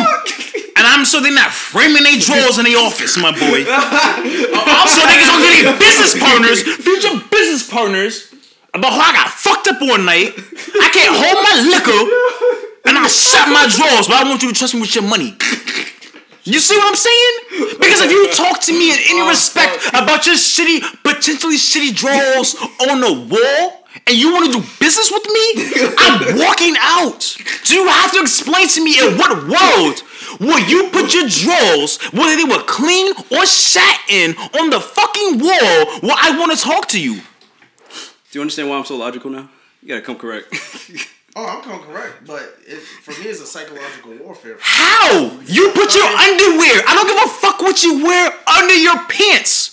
One, you put that shit on the wall, and then you're gonna tell me a story about how you sat in them drawers one day. White niggas, and you think this is gonna be a cool conversation? Like, I wanna be your friend after I got fucked up. I sat in these drawers, and nigga, I want you to do business with me. No, my flex is bigger than your fucking business. Then you have no business. I have no business. You have a failing LLC. You know how many fucking niggas who do business with niggas niggas who have bigger flexes. Shaming your drawers is not a big flex, nor is it a bigger flex. Oh my god! No way in the world. There's niggas. As you're not convincing me. You're not spinning the story to anybody that I know that having shitty drawers on your wall is a good business tactic. I'm gonna keep it a buck. I'm gonna end that shit there. That's crazy to me. There's nobody you're convincing of that shit. Shitty drawers on the wall. That's crazy. I got out of character, but that shit is crazy. And you try to spin that shit to me. You try to sell that shit to me. Shitty draws on the wall. He really tried to convince me about that shit. Shitty draws on the wall. My point is not to convince you. I'm just telling you my perspective. Out of business, not his home. Listen, for those who are listening, he didn't say at his home. He said, "I'm gonna bring it to my business as a talking point, so I can influence people to do business with me." No. Whoa. My shitty draws. You're spinning it. No. Tell me why I spent it. Tell me what we did at 180. Tell me why 90 degrees started. Go ahead. Do it. Go ahead. I want to hear it. First of all, now you mentioned different variables that change the whole outcome. Tell me why I was wrong. The whole outcome. My whole thing is, it's a fucking flex. Niggas do it every day. Explain that. Niggas do it every day. And all I'm saying to niggas who coming up, because this only applies to niggas coming up. This is not niggas who's just about their business, like real talk. Yeah. You know what I'm saying? This niggas who coming up who don't have no money. You know what I'm saying? Where they come up and they, you got some shitty draws. That's crazy because you talked about having big flex. You said real big flex, but I'm not serious about my bitch. You said every day I got people who come up who not super serious about their business, but they want super big flex, and this is how they flex. That sounds like clown shit to me because that's not real business. That's not real business. How are you out here super flexing with some clown shit like that? And I say that every day. It's like saying I want to be a billion on TikTok, copying Soulja Boy's dance moves. Move for move, and I'm not gonna get copywritten. That's what you sound like right now. It doesn't sound successful to me. That's all I'm saying. And it could have been a metaphor for something else, but we had a conversation for 10 minutes. I don't want to throw the big motherfuckers in the world under the bus, but hypothetically speaking, the Jay-Z's of the world, the Jeff Bezos of the world, the fucking Bill Gates of the world, they flexing like that in their office, and they still getting business done. So I'm just telling you that right now. So let's go back to when... And for the record, for the audience, I'm not saying Jeff Bezos or Bill Gates is doing some shit like that. No, absolutely not. Those niggas of caliber of money... I agree with you. So you go back to when Elon Musk was doing PayPal, because if you aren't familiar, he founded PayPal. Yep. You know, he was not doing big flex, but in his mind, he was probably doing big flex, which was big flex, because PayPal is that crazy. Right. You feel me? Exactly. And look who he is now. I hear you. Right. But the story we was referencing and that idea we were referencing, my boys and girls, y'all listening? Y'all get the concept. Y'all understand the concept. But what we talk about was not big flex. City draws on your wall. Do not do that. Think you're gonna be cool.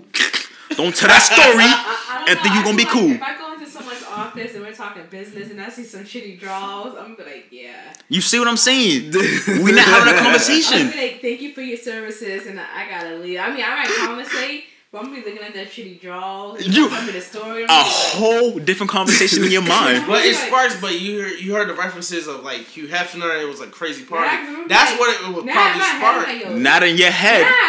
Cause you talking to me right now, and I'm thinking something else. You know what I mean? I'm like, yo, this is a messy ass nigga. He's not in my career. He ain't doing shit. Like you can't hold your liquor, and you around millionaires. You see what? You about your own money? You doing that? You won't touch my money. You see what I'm saying? Ooh, ain't no way. People with money gonna say the same thing. What? I got people going to Harvard who ain't never just looking their life. And you think I'm gonna let you touch my money? You're crazy. That's all you gotta think about it.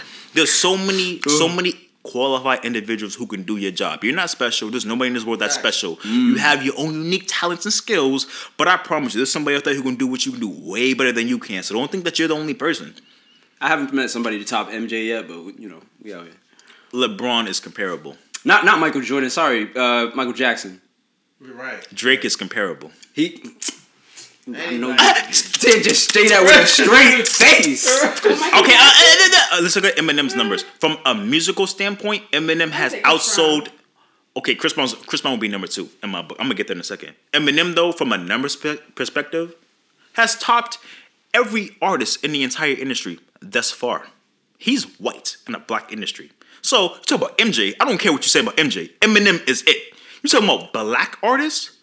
You talking about anybody who's topped Drake to this point? 5 billion You talk about anybody sold. Who's topped Drake as an overall artist. Sorry, I fucked up. 500 billion records sold. Yeah, so go look up the numbers worldwide. Like I just said. And go look at how Eminem has topped him. Yes, MJ is a GOAT. But look Eminem how, sold yes, over look, 500 billion. Go look at Eminem and see how Eminem is a number one selling artist. He is white. And Eminem tops everyone. Top the Beatles and all that. Eminem is the number one person.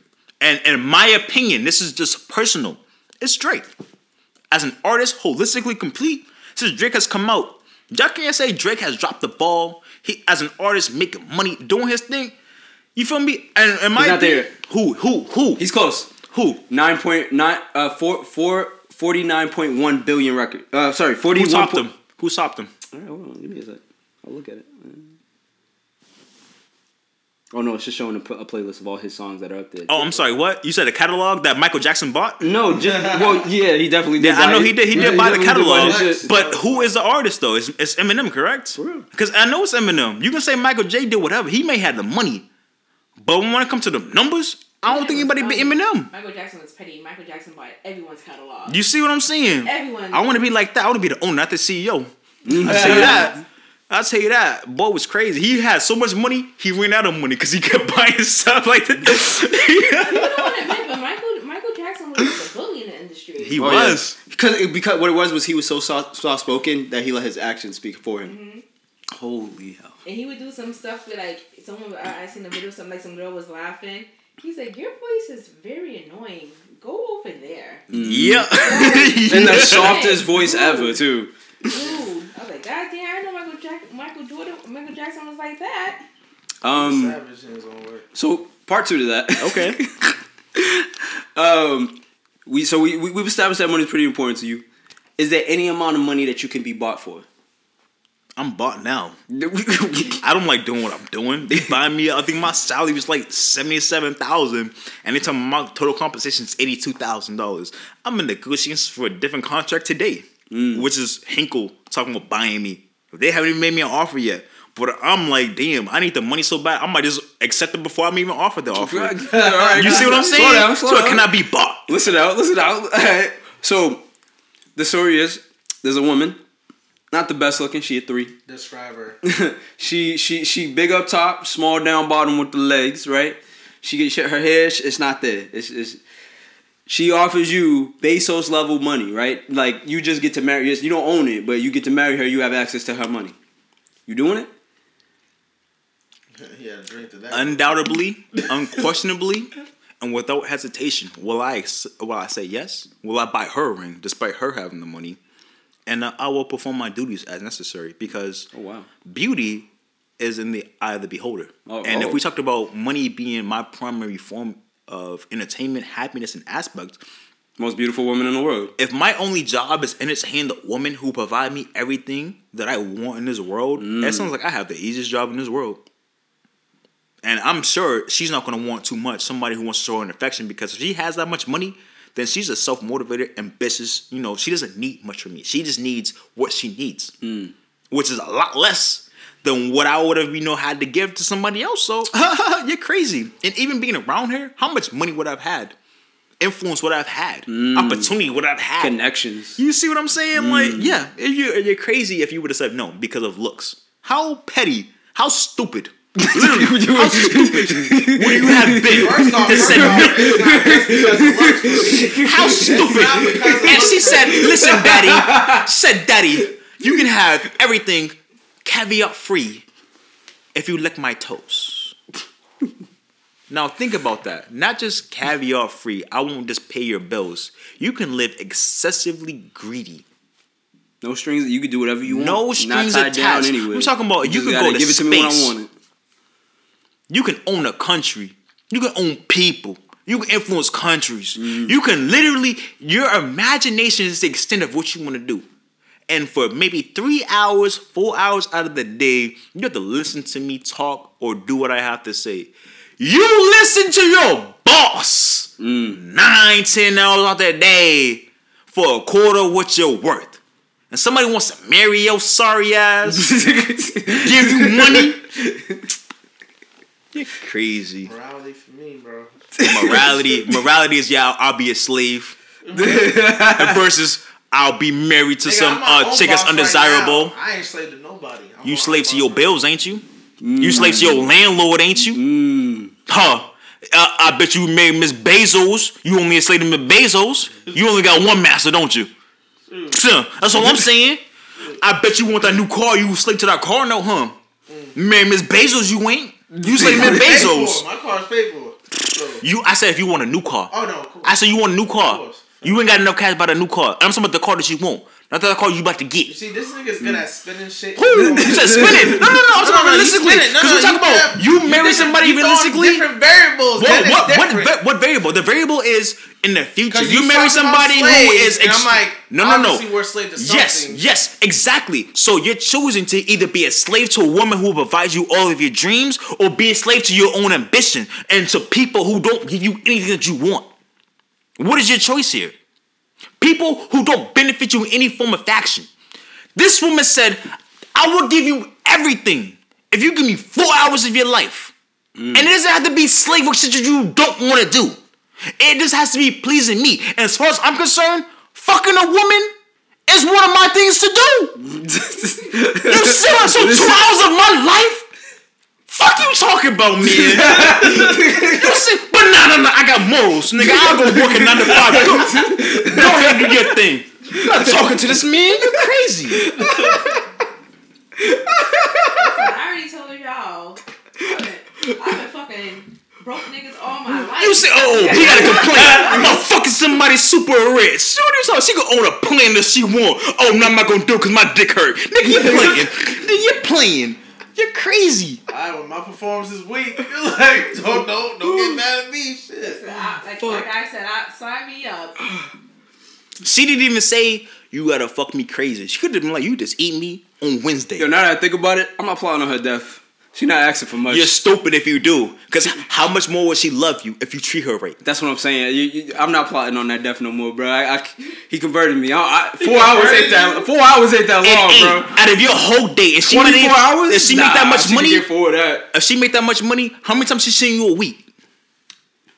You see what I'm saying? Y'all wildin'. Oh, I got a whole girlfriend I want to do on an hourly basis. But if she marry me, Miss Jeff Bezos, with $100 billion, well, she gonna be on the other side of the earth half the month. I ain't gotta deal with her. I don't want to do that because she won't come home on Wednesday and tell me to rub her back. You know how childish y'all sound right now? Bro, I be taking classes right now? From masseuses across the world to make sure I give the best goddamn massage, and bro. It's not even at your expense. You could be the best husband and not even at your expense. Oh my God. You see what I'm saying? Like, she takes care of all your problems. You don't gotta do anything. All you just gotta provide for her. You got a chef. You got a masseuse. Everything that you have the money for. You just gotta provide. Let's get a massage together and I'll talk to you during the massage. How's that work? You sit down with your wife and rub her, like just rub her hand stuff until you massages her feet. How was your day? And they described it as she looks like an ogre, and I gotta deal with that. That's the worst part of my day. How she looks, and I already told you, I'm with it. That's what I'm saying. Like, if she didn't want to look like that, she couldn't look like that. If you were so obsessed, your girlfriend probably looked worse than that. You feel me? Like, people out there who probably say, oh, I wouldn't date nobody less than a battle and shit. Your girl, look at, for you either talking to your hand right now, or your girlfriend don't look better than that, or she don't make no more money than that. You're crazy. You gotta be realistic in life. Like, people gotta understand to settle. Like, there ain't no perfect girl, no enemy out there for all of that. Like, somebody who love you, who's concerned for you, can provide for you, who you can build with. Like, you right. 100K, 150K a year between two people, enough to change your life. That's not the point. 100K in America, enough to change your life. You meet somebody who can make, if you make 50K, you meet somebody who can make 50K, you better go ahead and take care of her. Do your thing, because she going to make more money long term. She can change your life. Be Miss Nick's Bezos. But nobody wouldn't put in that work. Nobody wouldn't rub her back. You feel me? They won't run the back of the billionaire. No, they run the back of her girlfriend, 50,000. So, I'm gonna leave it at that. I'm gonna leave it at that. Are you still by your stance? Do you want to change up? You? No, I'm gonna stay by my shit. Yo, I'm not the type of nigga to be on my bullshit. Like once I said it. He went up. Listen, he went up bullshit. He get afforded. And he like, listen, that bullshit don't come with life insurance. He don't get on it. He don't get on it. But I'm that type of old school nigga. Like yo, like I had no problem admitting when I'm wrong, but like. Once I stay on my stance, I stay on my stance. Like I'm like, oh, you right, nigga. You got some good values and good valid points and all that shit. And nigga, I made my bet. I'm gonna lay in it, bro. I just don't understand. Why would you want to suffer? Yeah, you can have what you want to have on the side. You feel me? Like we talking about, you have to think about like how hard you work now and how hard people work who are in the position we talk about. Mm. Somebody who has that much money, she probably doesn't have that much time. You feel me? Jeff Bezos don't have time like that. He don't have time like that. He moves around. He just recently stepped down as CEO, and he's still working. Right. So you talk about a woman who wants attention, time and attention, who's still working. You talk about women who aren't even at that caliber, who aren't even at like let's say a Fortune 100 CEO or executive caliber. They still work a shit ton of fucking hours. You talk about somebody who makes a shit ton of money, massive amounts of money, really has no time for you. Mm-hmm. She really is just looking to, you know, get her ego stroked, just like a man. So, yeah, I don't care what you say about it. I'm going to take that deal because at the end of the day, if I want to cheat, just like I cheat on a regular ass girl, it's going to be way easier with all this extra money because we go to the Bahamas. Well, her ass can get a satellite on me. I'm bugging. You're bugging. But you going to deal with that regular girl, your regular job, all of her regular struggle. You deal with that. I'm good. Like, there's so much opportunity that comes with that. Me, I'm also like where it comes from is the fact that like I also grew up a certain way, so I grew up in an era of like just not in an era. Let me just say I grew up with a mindset of if you don't have to ask anybody for it and you get it yourself, like there's a different stance on how you can stand versus there's a price limit on that, bro. After a certain amount, you kind of just got to listen. If your people's, I have Haitian friends. If you brought that white woman who had $1 billion to Haiti and you told your peoples, listen, this woman wants to marry me, give me the whole world, suck my dick on a regular basis, I promise you, your people would be like, nigga, you better go ahead and do that before we disown your ass. Tell me that they wouldn't. No, facts. Okay, so you have to tell me now. What is your independent stance on not wanting to take that position on marry somebody who's super rich? I can tell you one word, pride. All right, we leave it at that. Cool. I can't change that. I can't do nothing with that. Prideful niggas, man. So, moving on. Back. This is another one. This is an old question, but I'm bringing it back because I'm interested. True story. Guy makes $500,000 a month spreading his ass cheeks on OnlyFans. You doing that?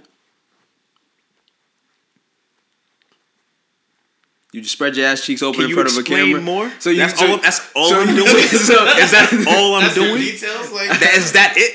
I mean, I the whole story. Because you guys have more. Well, the story goes. I don't know too much about this. This was when Blac Chyna was about to do her a review of OnlyFans. Like she was having a show that was coming out. And so there was a dude on there who all he does is just bend over, spread his ass cheeks, and he make $500,000 a year. Yep, $500,000 a month. Yep. Cool. Yeah, 100%. 100%. I'll put my face in it too. Whoa! Wait a minute. He added an extra.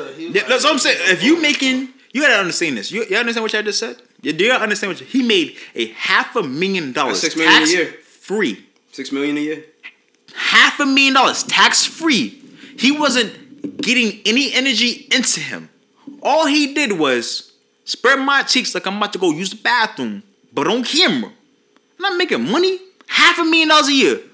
I'll go to work and get fucked harder than that. I think it was $500,000 a month. I'm sorry, you're right. That is way more lucrative than $500,000 a year. I go to work, get fucked for $72,000 a year. Which is like fucking, I think like $8,000 a month or some shit. Mm. I get fucked for $8,000 a month. Mm. I spread my ass cheeks for $500,000 a year. $500,000 a month. I'm sorry. I keep messing that up. You're crazy. See, it goes back to the whole thing with morality because of morality. You aren't doing anything that would violate any religious doctrine, any social doctrine, and you have to explain to me what personal doctrine. If I'm spreading my ass cheeks on camera for $500,000 a month. Who writes that for you? Because Illuminati do this shit all the time. They don't. Because how many people you know making $500,000 a month spreading their ass cheeks? That's the cleanest version of it you could put. But So go ahead and name it. $500,000. It's a rare case. I don't know. Name one person. Just name one. Because I know Brian Pumper. Where you get away with a lot of shit, but. I hear that's you. What I'm saying, let me throw a wrench in it for you. Oh, if a nigga said, "Yo, I give you $500,000, or not even that, unlimited balance of whatever your choice amount of money is to suck my dick." Listen, time. I'm good. Listen, I'm good because the option of me spreading my ass cheeks for $500,000 a month is on the table. Why would I sit here and go for $750,000 to suck a dick? You see what I'm saying? I can sit here and do, like you said, everything under the sun. Below that, $500,000 a month. That's what you said. It's extreme. Mm. But if you told me all I had to do was X, Y, and Z, there is no question about how rich I would be. That's it. Now you're saying if I'm offered other things in the industry, which I would be because of my page and how much money I was making, would I take it? Probably not. Make it $500,000 a month. Oh, you only need $75,000. Listen, folks. $75,000 a month. You don't have to work a day in your life. If you can make passive income, $75,000 a month, you'll be okay. You tell me $500,000 a month. Spread my ass cheeks on OnlyFans. Mm. I'm on OnlyFans. Y'all can check my page out. Listen, Ace X Boogie. You feel me? Y'all find me on OnlyFans. From you $500,000 a month. You feel me? All my mans, all my peoples, we all doing it. You feel me? We all getting rich. I don't care. It's gonna be a social club when we get into this money. They're crazy. Tax free? Mm. So your girl got an OnlyFans and you find out about it by your coworker, but she making $250,000 a year. Yeah, I have to understand. Is she getting fucked by somebody except for me? Because you said I found the OnlyFans. No. You found so your coworker shows you. Okay, cool. And I gotta confront my girl. Nobody fucking your girl. I gotta confront my girl about it. Oh yeah, I said, do you confront your girl about it? Like, I have to. I have to confront my girl about it now. Because if some dude shows me, her face is in it, not just her body. That it's her OnlyFans and she making money and she didn't tell me. I'm not upset that she has an OnlyFans. I'm upset that she has extra revenue and she actually paid half the bills. You feel what I'm saying? More money than tell me. Cause there's no way that you out here. First of all, like you're supposed to be mines and mines only. You didn't only violate that aspect of it, but you making money. You're lucrative. You're not. It's solo content. You lucrative as fuck off of this. And you didn't even tell your boy about it. We sit here struggling in this apartment and shit. Now I'm just making assumptions, right? But let's say, she has to OnlyFans since we need money. But she clearly don't need no money because she doing her thing, right? Yeah. If I have to find out that way, that's what I'm upset about. Now, if she's a failing, OnlyFans artist, I got to talk to her like, baby, let's get your game up. You don't do it. I can't stop you. We gonna workshop this. I can't stop you, right. And I don't want you to be unhappy because you're not gonna be with me. You're gonna be with somebody else doing your same thing. So hiding your secrets. So don't let it be a secret. Let me make you better. If I'm fucking with you like that, let me make you better. So we can actually make that money that you gonna hide from me. See, you know what I mean? Listen, I'm a very supportive person. I think that anybody can make money any type of way, and the form of judgment that we have in this world is very biased because if that person who was criticizing you was in your position, they would take it. You cannot sit here and say that they wouldn't. You haven't been there. You cannot say you wouldn't have. So I'm going to support you. You want to be a prostitute? Who about to say don't do so? I don't know your trauma, your life. I can't change that for you. God. So yes, I will educate you, motivate you, help you be the best version of you, not what I think you can be. Being a prostitute, she's not selling her body. I'm not saying that being an OnlyFans is a prostitute. I said if you were a prostitute, which I do know, and I met you, I would still encourage you and motivate you, despite you being a prostitute. Because if that's how you feel like you need to make money, cool. And I would still motivate you to say, hey, if you use your prostitute money to buy a house, you're gonna prostitute your whole life. You can rent and prostitute other people. Make sure that you feel me? You see what I'm saying? Woo. Be smart. Information. I don't care what you do in your past. You see what I'm saying? As long as it's working towards something, no matter how hard it is, as long as you're working towards something, I don't give a fuck. That's what I'm saying. Right. You can do what you want. I'm not here to be like, you should live your life X, Y, and Z. Mm-hmm. But if you're going to do so, at least make sure it's the best situation possible. Mm-hmm. Oh, I can do for you. Right. Unfortunately, as, you know, T over here just, you know, giving you these examples, they're not just clean. You know, most niggas in the industry are doing, having or forced or given that option to do more crazy things to get money. So I'm just trying to gauge your morality. Whoa. You said to get more money. Why do they need more money? If they are in the industry, they're getting money. That means that their 9-to-5 job is working. It's paying them. Tell me why you would need more money. I mean, if you're trying to break generational curses. Hold on.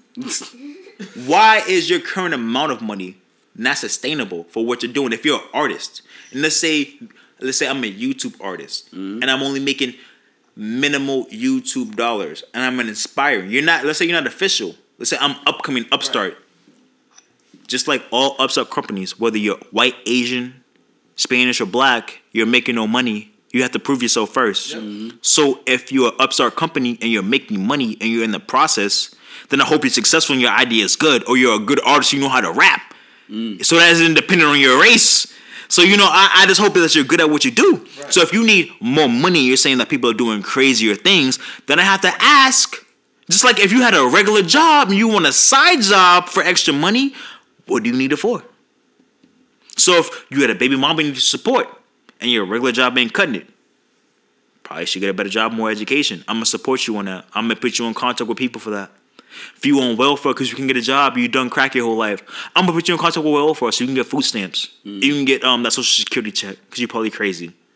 But there are resources and information, which is what I'm saying. There is no answer for, I'm going to go ahead and do what I want and nobody can help me do what I want to do. Because you're wrong and you're ignorant in that respect. There's always somebody who can help you. Like I said, follow my steps, guys. There's always somebody who has done what you want to do. We can find them if they're not available. For the last 20 minutes, this is when I get, you know, dirty. So what's up? What we talking? You eat ass? No, I don't do that. So. Where's your cutoff? What are you? My cutoff? Yeah. Honestly, I think most things in the world are disgusting. Oh, I'm not saying that I won't condone things, but I'm gonna call it for what it is, and it's more about the person than it is about the action. Okay. Because if I like you, and you know I like what's going on. What you ask people really isn't the question, you know? Oh, word. That's what I'm going to leave it at that, you know? It isn't the action, it's the person, because like... So like if the right person asks you, might be like, hey... Like I heard earlier, it's about pride and reputation. I don't want nobody speaking on my name that said I did X, Y, and Z, especially if I didn't want to do that with you. Ooh. But if the right person said that... Tyrone, that's why you ate my ass. Exactly. But if she's the right person... I mean, you right, baby. Don't be mad at that. Listen, tell them how good I did it. Because you know why? That next one going to be curious. She going to be like, ooh, he did it like what, girl? You doing a lot of talking, but ain't doing nothing but helping. I got more play. Yeah. You see what I'm saying? That's all that is. Yeah, but you don't want the wrong one co-signing you. So, that's all I can say. If my means is messing with what I had, it means I did a good job. He wanted it that bad. He's willing to risk our relationship for it. So, I'm not concerned about it. If he just wanted to hit... I get it. But if you want a relationship... So my thing is, if he hits, are you still going to be friends? Yeah, we can still be cool. He has a relationship. Nope. Can't mess with you no more. Now, if he hits it and doesn't tell me, he tells me after, can be friends. But if he tells me prior, Tyrone, you know, I want it, so you know what I mean? She would I'm like, listen, you can have my crib and my bed. Here you go, can have my crib and my bed. Yo. Long-time girlfriend, like 5, 6 years. I stand by my statement. Okay. No. I stand by my statement. If he did not do nothing, he still listen. Related, bro. They're related. Listen, he stood by his word. He was like, listen, y'all donezo. Y'all ain't doing nothing more. Ty wanted that. I just want to go ahead and splat that one time, and she's with it. Once, and she, of course, has Bill. I say she's with it. Yeah, if they was both like, yo, listen, you know, I thought he was cute, Ty. Listen, I'm gonna go ahead and do X, Y, and Z. They both talking about it. I have no animosity with them. Y'all can both come to my next wedding. I'm good. But if they start dating, and they start getting married, and they have kids. Nah, their kids can't even come to my orphanage, my foundation. I can do nothing with that. You feel me? Relationship is a little different because, and then once again, the messing around might lead to that relationship aspect. Like, tie your blurring gray lines. Then let it be blurred. Let it get there, and I'm gonna decide then. Because once it gets there, you already know. I just said it. I just said what happens. Mm. Y'all good. Y'all be happy family. I'm glad I introduced y'all. That do your thing. You hey, I was a matchmaker. That's that. You bless us. Bless you be. I'm looking at it as like, yo, my nigga, you done violated this. Listen, it's going down. That you can be right or you can be happy. I'd be happy. Pride. So I'm still dealing with that. I'm still dealing with that pride, you know. So I'll be right all day, all along, and you know, probably end up being alone or whatever the situation is. But I'm fine with that shit. I'm like, look, you go over there. You for the birds. So you know what I'm saying? Listen, over there. Shit. Teamwork makes the dream work. I don't like doing shit by myself. So, question: best pussy you've ever had? What was it? Yeah, they go. Oh, you said who? I'm not gonna say who. Not like say, who, but like because I feel like I know what the question is, and what I want to say is I didn't even have the pussy. You see what I'm saying? Excuse me. What? The person who had this you ever had. Exactly. This the person who had me the craziest. I didn't ever mess with her like that. Like, cause for me, intelligence turns me on. Oh, okay. Like the person who fucked with me the most just had me up here, and it wasn't even like something crazy. It was just like you tapped into something that nobody was willing to do so before. She had you like that? Like that. Why didn't you lock in the basement? I tried to. This is the consequence of the story. Yep. I tried all of these things. I look crazy, which is I can't go back there, which is part of the reason why I am the way I am now, because I will never be in that position again. You know? So, absolutely, I was young. I was like, damn, you sure you don't want to guide me some more? Like, you know? Like, I'm ready to get married. What's up? Yo, listen, everything of that nature, so.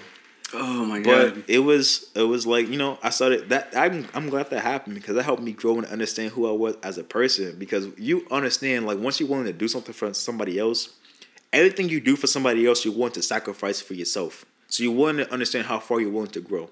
And when you're away from that person, if you're strong enough, you'll understand who you are and how strong you are as an individual. And the more people you interact with on that level or start building relationships, you understand what you can contribute, what people value as, and you know how you're able to elevate. So that's how I am too. Like when I talk to a guy, it's just like a level of intelligence and type of conversation you have.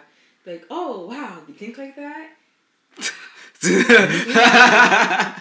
Like, because you can get everything else somewhere else. A perspective you can't get. You can only get unique perspectives, which is the only thing we offer as a human in this world is your perspective. Because everybody has something different and unique happening to them. Mm-hmm. So if you can't provide me something that's unique or useful to my situation, I don't want to be around you. So positivity is something that anybody can add to everybody's situation. Mm-hmm. So, which is why I spread it. Because the person, once again, who did that to me, spoke positivity into my life. And I would never want anything bad for anybody else. It is, how good can I make you as a person, despite what you can do for me? That's wild. I'm mad you didn't hit. I'm upset, Sue. Should have shot up the club. I would have shot it up so fast. I probably would have ended up being worse, because if somebody got you like that, imagine the whole physical aspect of it. You see, let's not go there, because I think about, let's not listen to this. You get what I'm saying though, right? I didn't even get that opportunity, but yet I'm able to elevate other individuals to that level. So yeah, it's a little salty still to this day. But that's what I'm saying. Damn, it helps you learn things about yourself. Yes, sir. That hurts. All right. So, I mean, I don't know where to go from there because you. That was pretty good. Yeah, that was shit. You killed it. I keep trying to bring it physical. You like, man, you gotta bring it spiritual. Right. Fuck, alright, go. Listen. He is a master assassin. Like, we throw a wrench at him. He's like, nope. Like, oh, I have a question. You spit in mouths? What is that? You have to describe that to me. You spitting in a girl's mouth? That's crazy. The girl that I'm messing with now. Yes, answer your question. Yes, I am. And the girl that I'm messing with now, she said, I'll talk about her. I said, I was going to ask you the first thing. Do you like a thumb in your butt, or do you like being choked to death? And she's like, both. But you know what's crazy? Because you don't talk during sex. And I'm like, that's correct. What? Because I have a roommate currently. Oh, and I have like ears around me. So I will say some crazy things. And I'm like, I don't want people around me in my normal life to re-engage me about those things that I did on that occasion. So I'm like, yeah, even when I go to your spot, you live in a dorm. Like, you know, you have people around you as well. So I could. Do you want that energy? You know? And she's like, yeah, you know, you're crazy to not, because I started to understand women like the aspect of dominance. So if you can be that man in front of your people or in front of the people who you don't care around, they like that more. Mm-hmm. Talk dirty to me. So have I done it? Nah. Am I about to? Not to get the sun crazy. Different question. Oh my god. So we talking during sex, right? Huh? We talking during sex, right? That's a go? I have done so before. I'm about to get more in my recent relationship, in my recent actions. Yes. Are you dirty talk or do you give instructions? I am both. I'm more of a chastise you. I'm gonna make you feel like you ain't shit. You feel me? I'm gonna talk to you like, if I talk to you like so on the street, you probably wouldn't be associated with me, like, you know.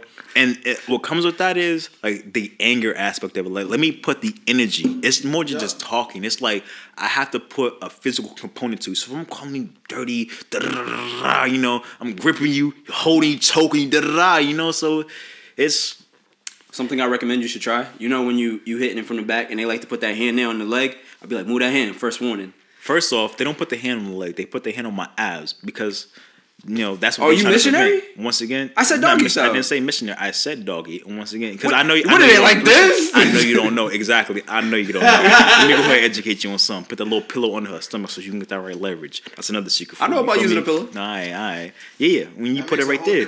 But at the same time, listen, she do something like that. That's that. You hold that leg up right there in a position to where she can't move. You either hold the neck, the hands, because she gonna have to. Well, that's what I like doing it because I'm testing the waters, right? So I'd be like, first warning, and then when she put it there again, I'm like, last warning, and then she do it one last time, I'm grabbing and I'm yoking it up like a police officer and just using it as leverage. You see what I'm saying right there? You have all of these options to, you know, give opportunity. That's not for me. Oh, if I'm in this position, I cut out second warning. No. You want me to be here doing what I'm doing in the highest form and fashion that you wish I could. So just no warning. Just grab it. Why would I waste your time with them warnings? All right. You see what I'm saying? But if I just grab it, there's no talking. What if I'm telling you what it is? She wants you to do it. That's why she lets you in, because she turned down 100 niggas to let you in, not for you to ask. Should I? She didn't let you in the ass. Should I? I'm telling you. She expects you to be like, I'm going to do it. I'm going to do it well. And I'm going to do it extra well. So, you know, if it's the first time and you got to explain yourself, that's always difficult, you know. I know we've all been in those situations where I got to go ahead and elaborate on some situations, some topic. I don't like being on those topics. I like coming through with that. Listen, when I leave here, if something happened here, you don't want to talk about it because of how bad it affects you, not me. You feel me? That's how, when I say dirty, you don't want to talk about it because of how bad it affects you. That's why. Not me. You feel me? You talk, he did that to you? Yeah, I probably don't want to fuck with him because that's disrespectful. And you let that happen to you? Yeah, you probably disrespecting yourself. You feel me? So, yeah. Wild. All right. Well, with that being said, ladies and gentlemen, this has been another exciting episode of The Guys Corner. Ty, please tell the people what you do and what you would like to promote. Listen. My name is Tyrone Williams. I'm from Jacksonville, Florida. I know I said a lot of crazy things. We talk about a lot of crazy topics. I am still a positive person. I don't want to just influence my image, although it probably will. You know, I am a co-founding member of Follow My Steps Foundation, www.followmysteps.org. Look us up. We're a mentoring site. We look at youth and under-resourced communities, Boston, Brockton, and Springfield. We're currently in Central High School, Putnam High School. We want to offer professional development and financial literacy, like I said, as long as with mentorship from individuals from various industries that you may not know. So, like I said, we simply want to provide you with the information and provide you with the best possible outcome for your career to do what you need to do. We understand how important it is to understand where you come from and how important it is to be successful, you know, and where you want to go. So, If you're interested, you know, please look us up. I can be your mentor. K. Sean Sanders, who is a financial advisor, can be your mentor. We talked about, you know, whole life insurance, things of that aspect. We have many more topics to overcome. So, interested, please look us up. Tyreek Saunders is in the same boat, looking to empower our community. So, you know, I'm cutting that shit out. Yeah. You're cutting it out. You know what's up, Tyreek. My goddamn government up in there. All right. Oh, and thank you, you know, to Somiya, to, you know, sitting in on the conversation as well. Yes, thank you for hanging around. Exactly. Appreciate it. And with that being said, love, peace, and whatever.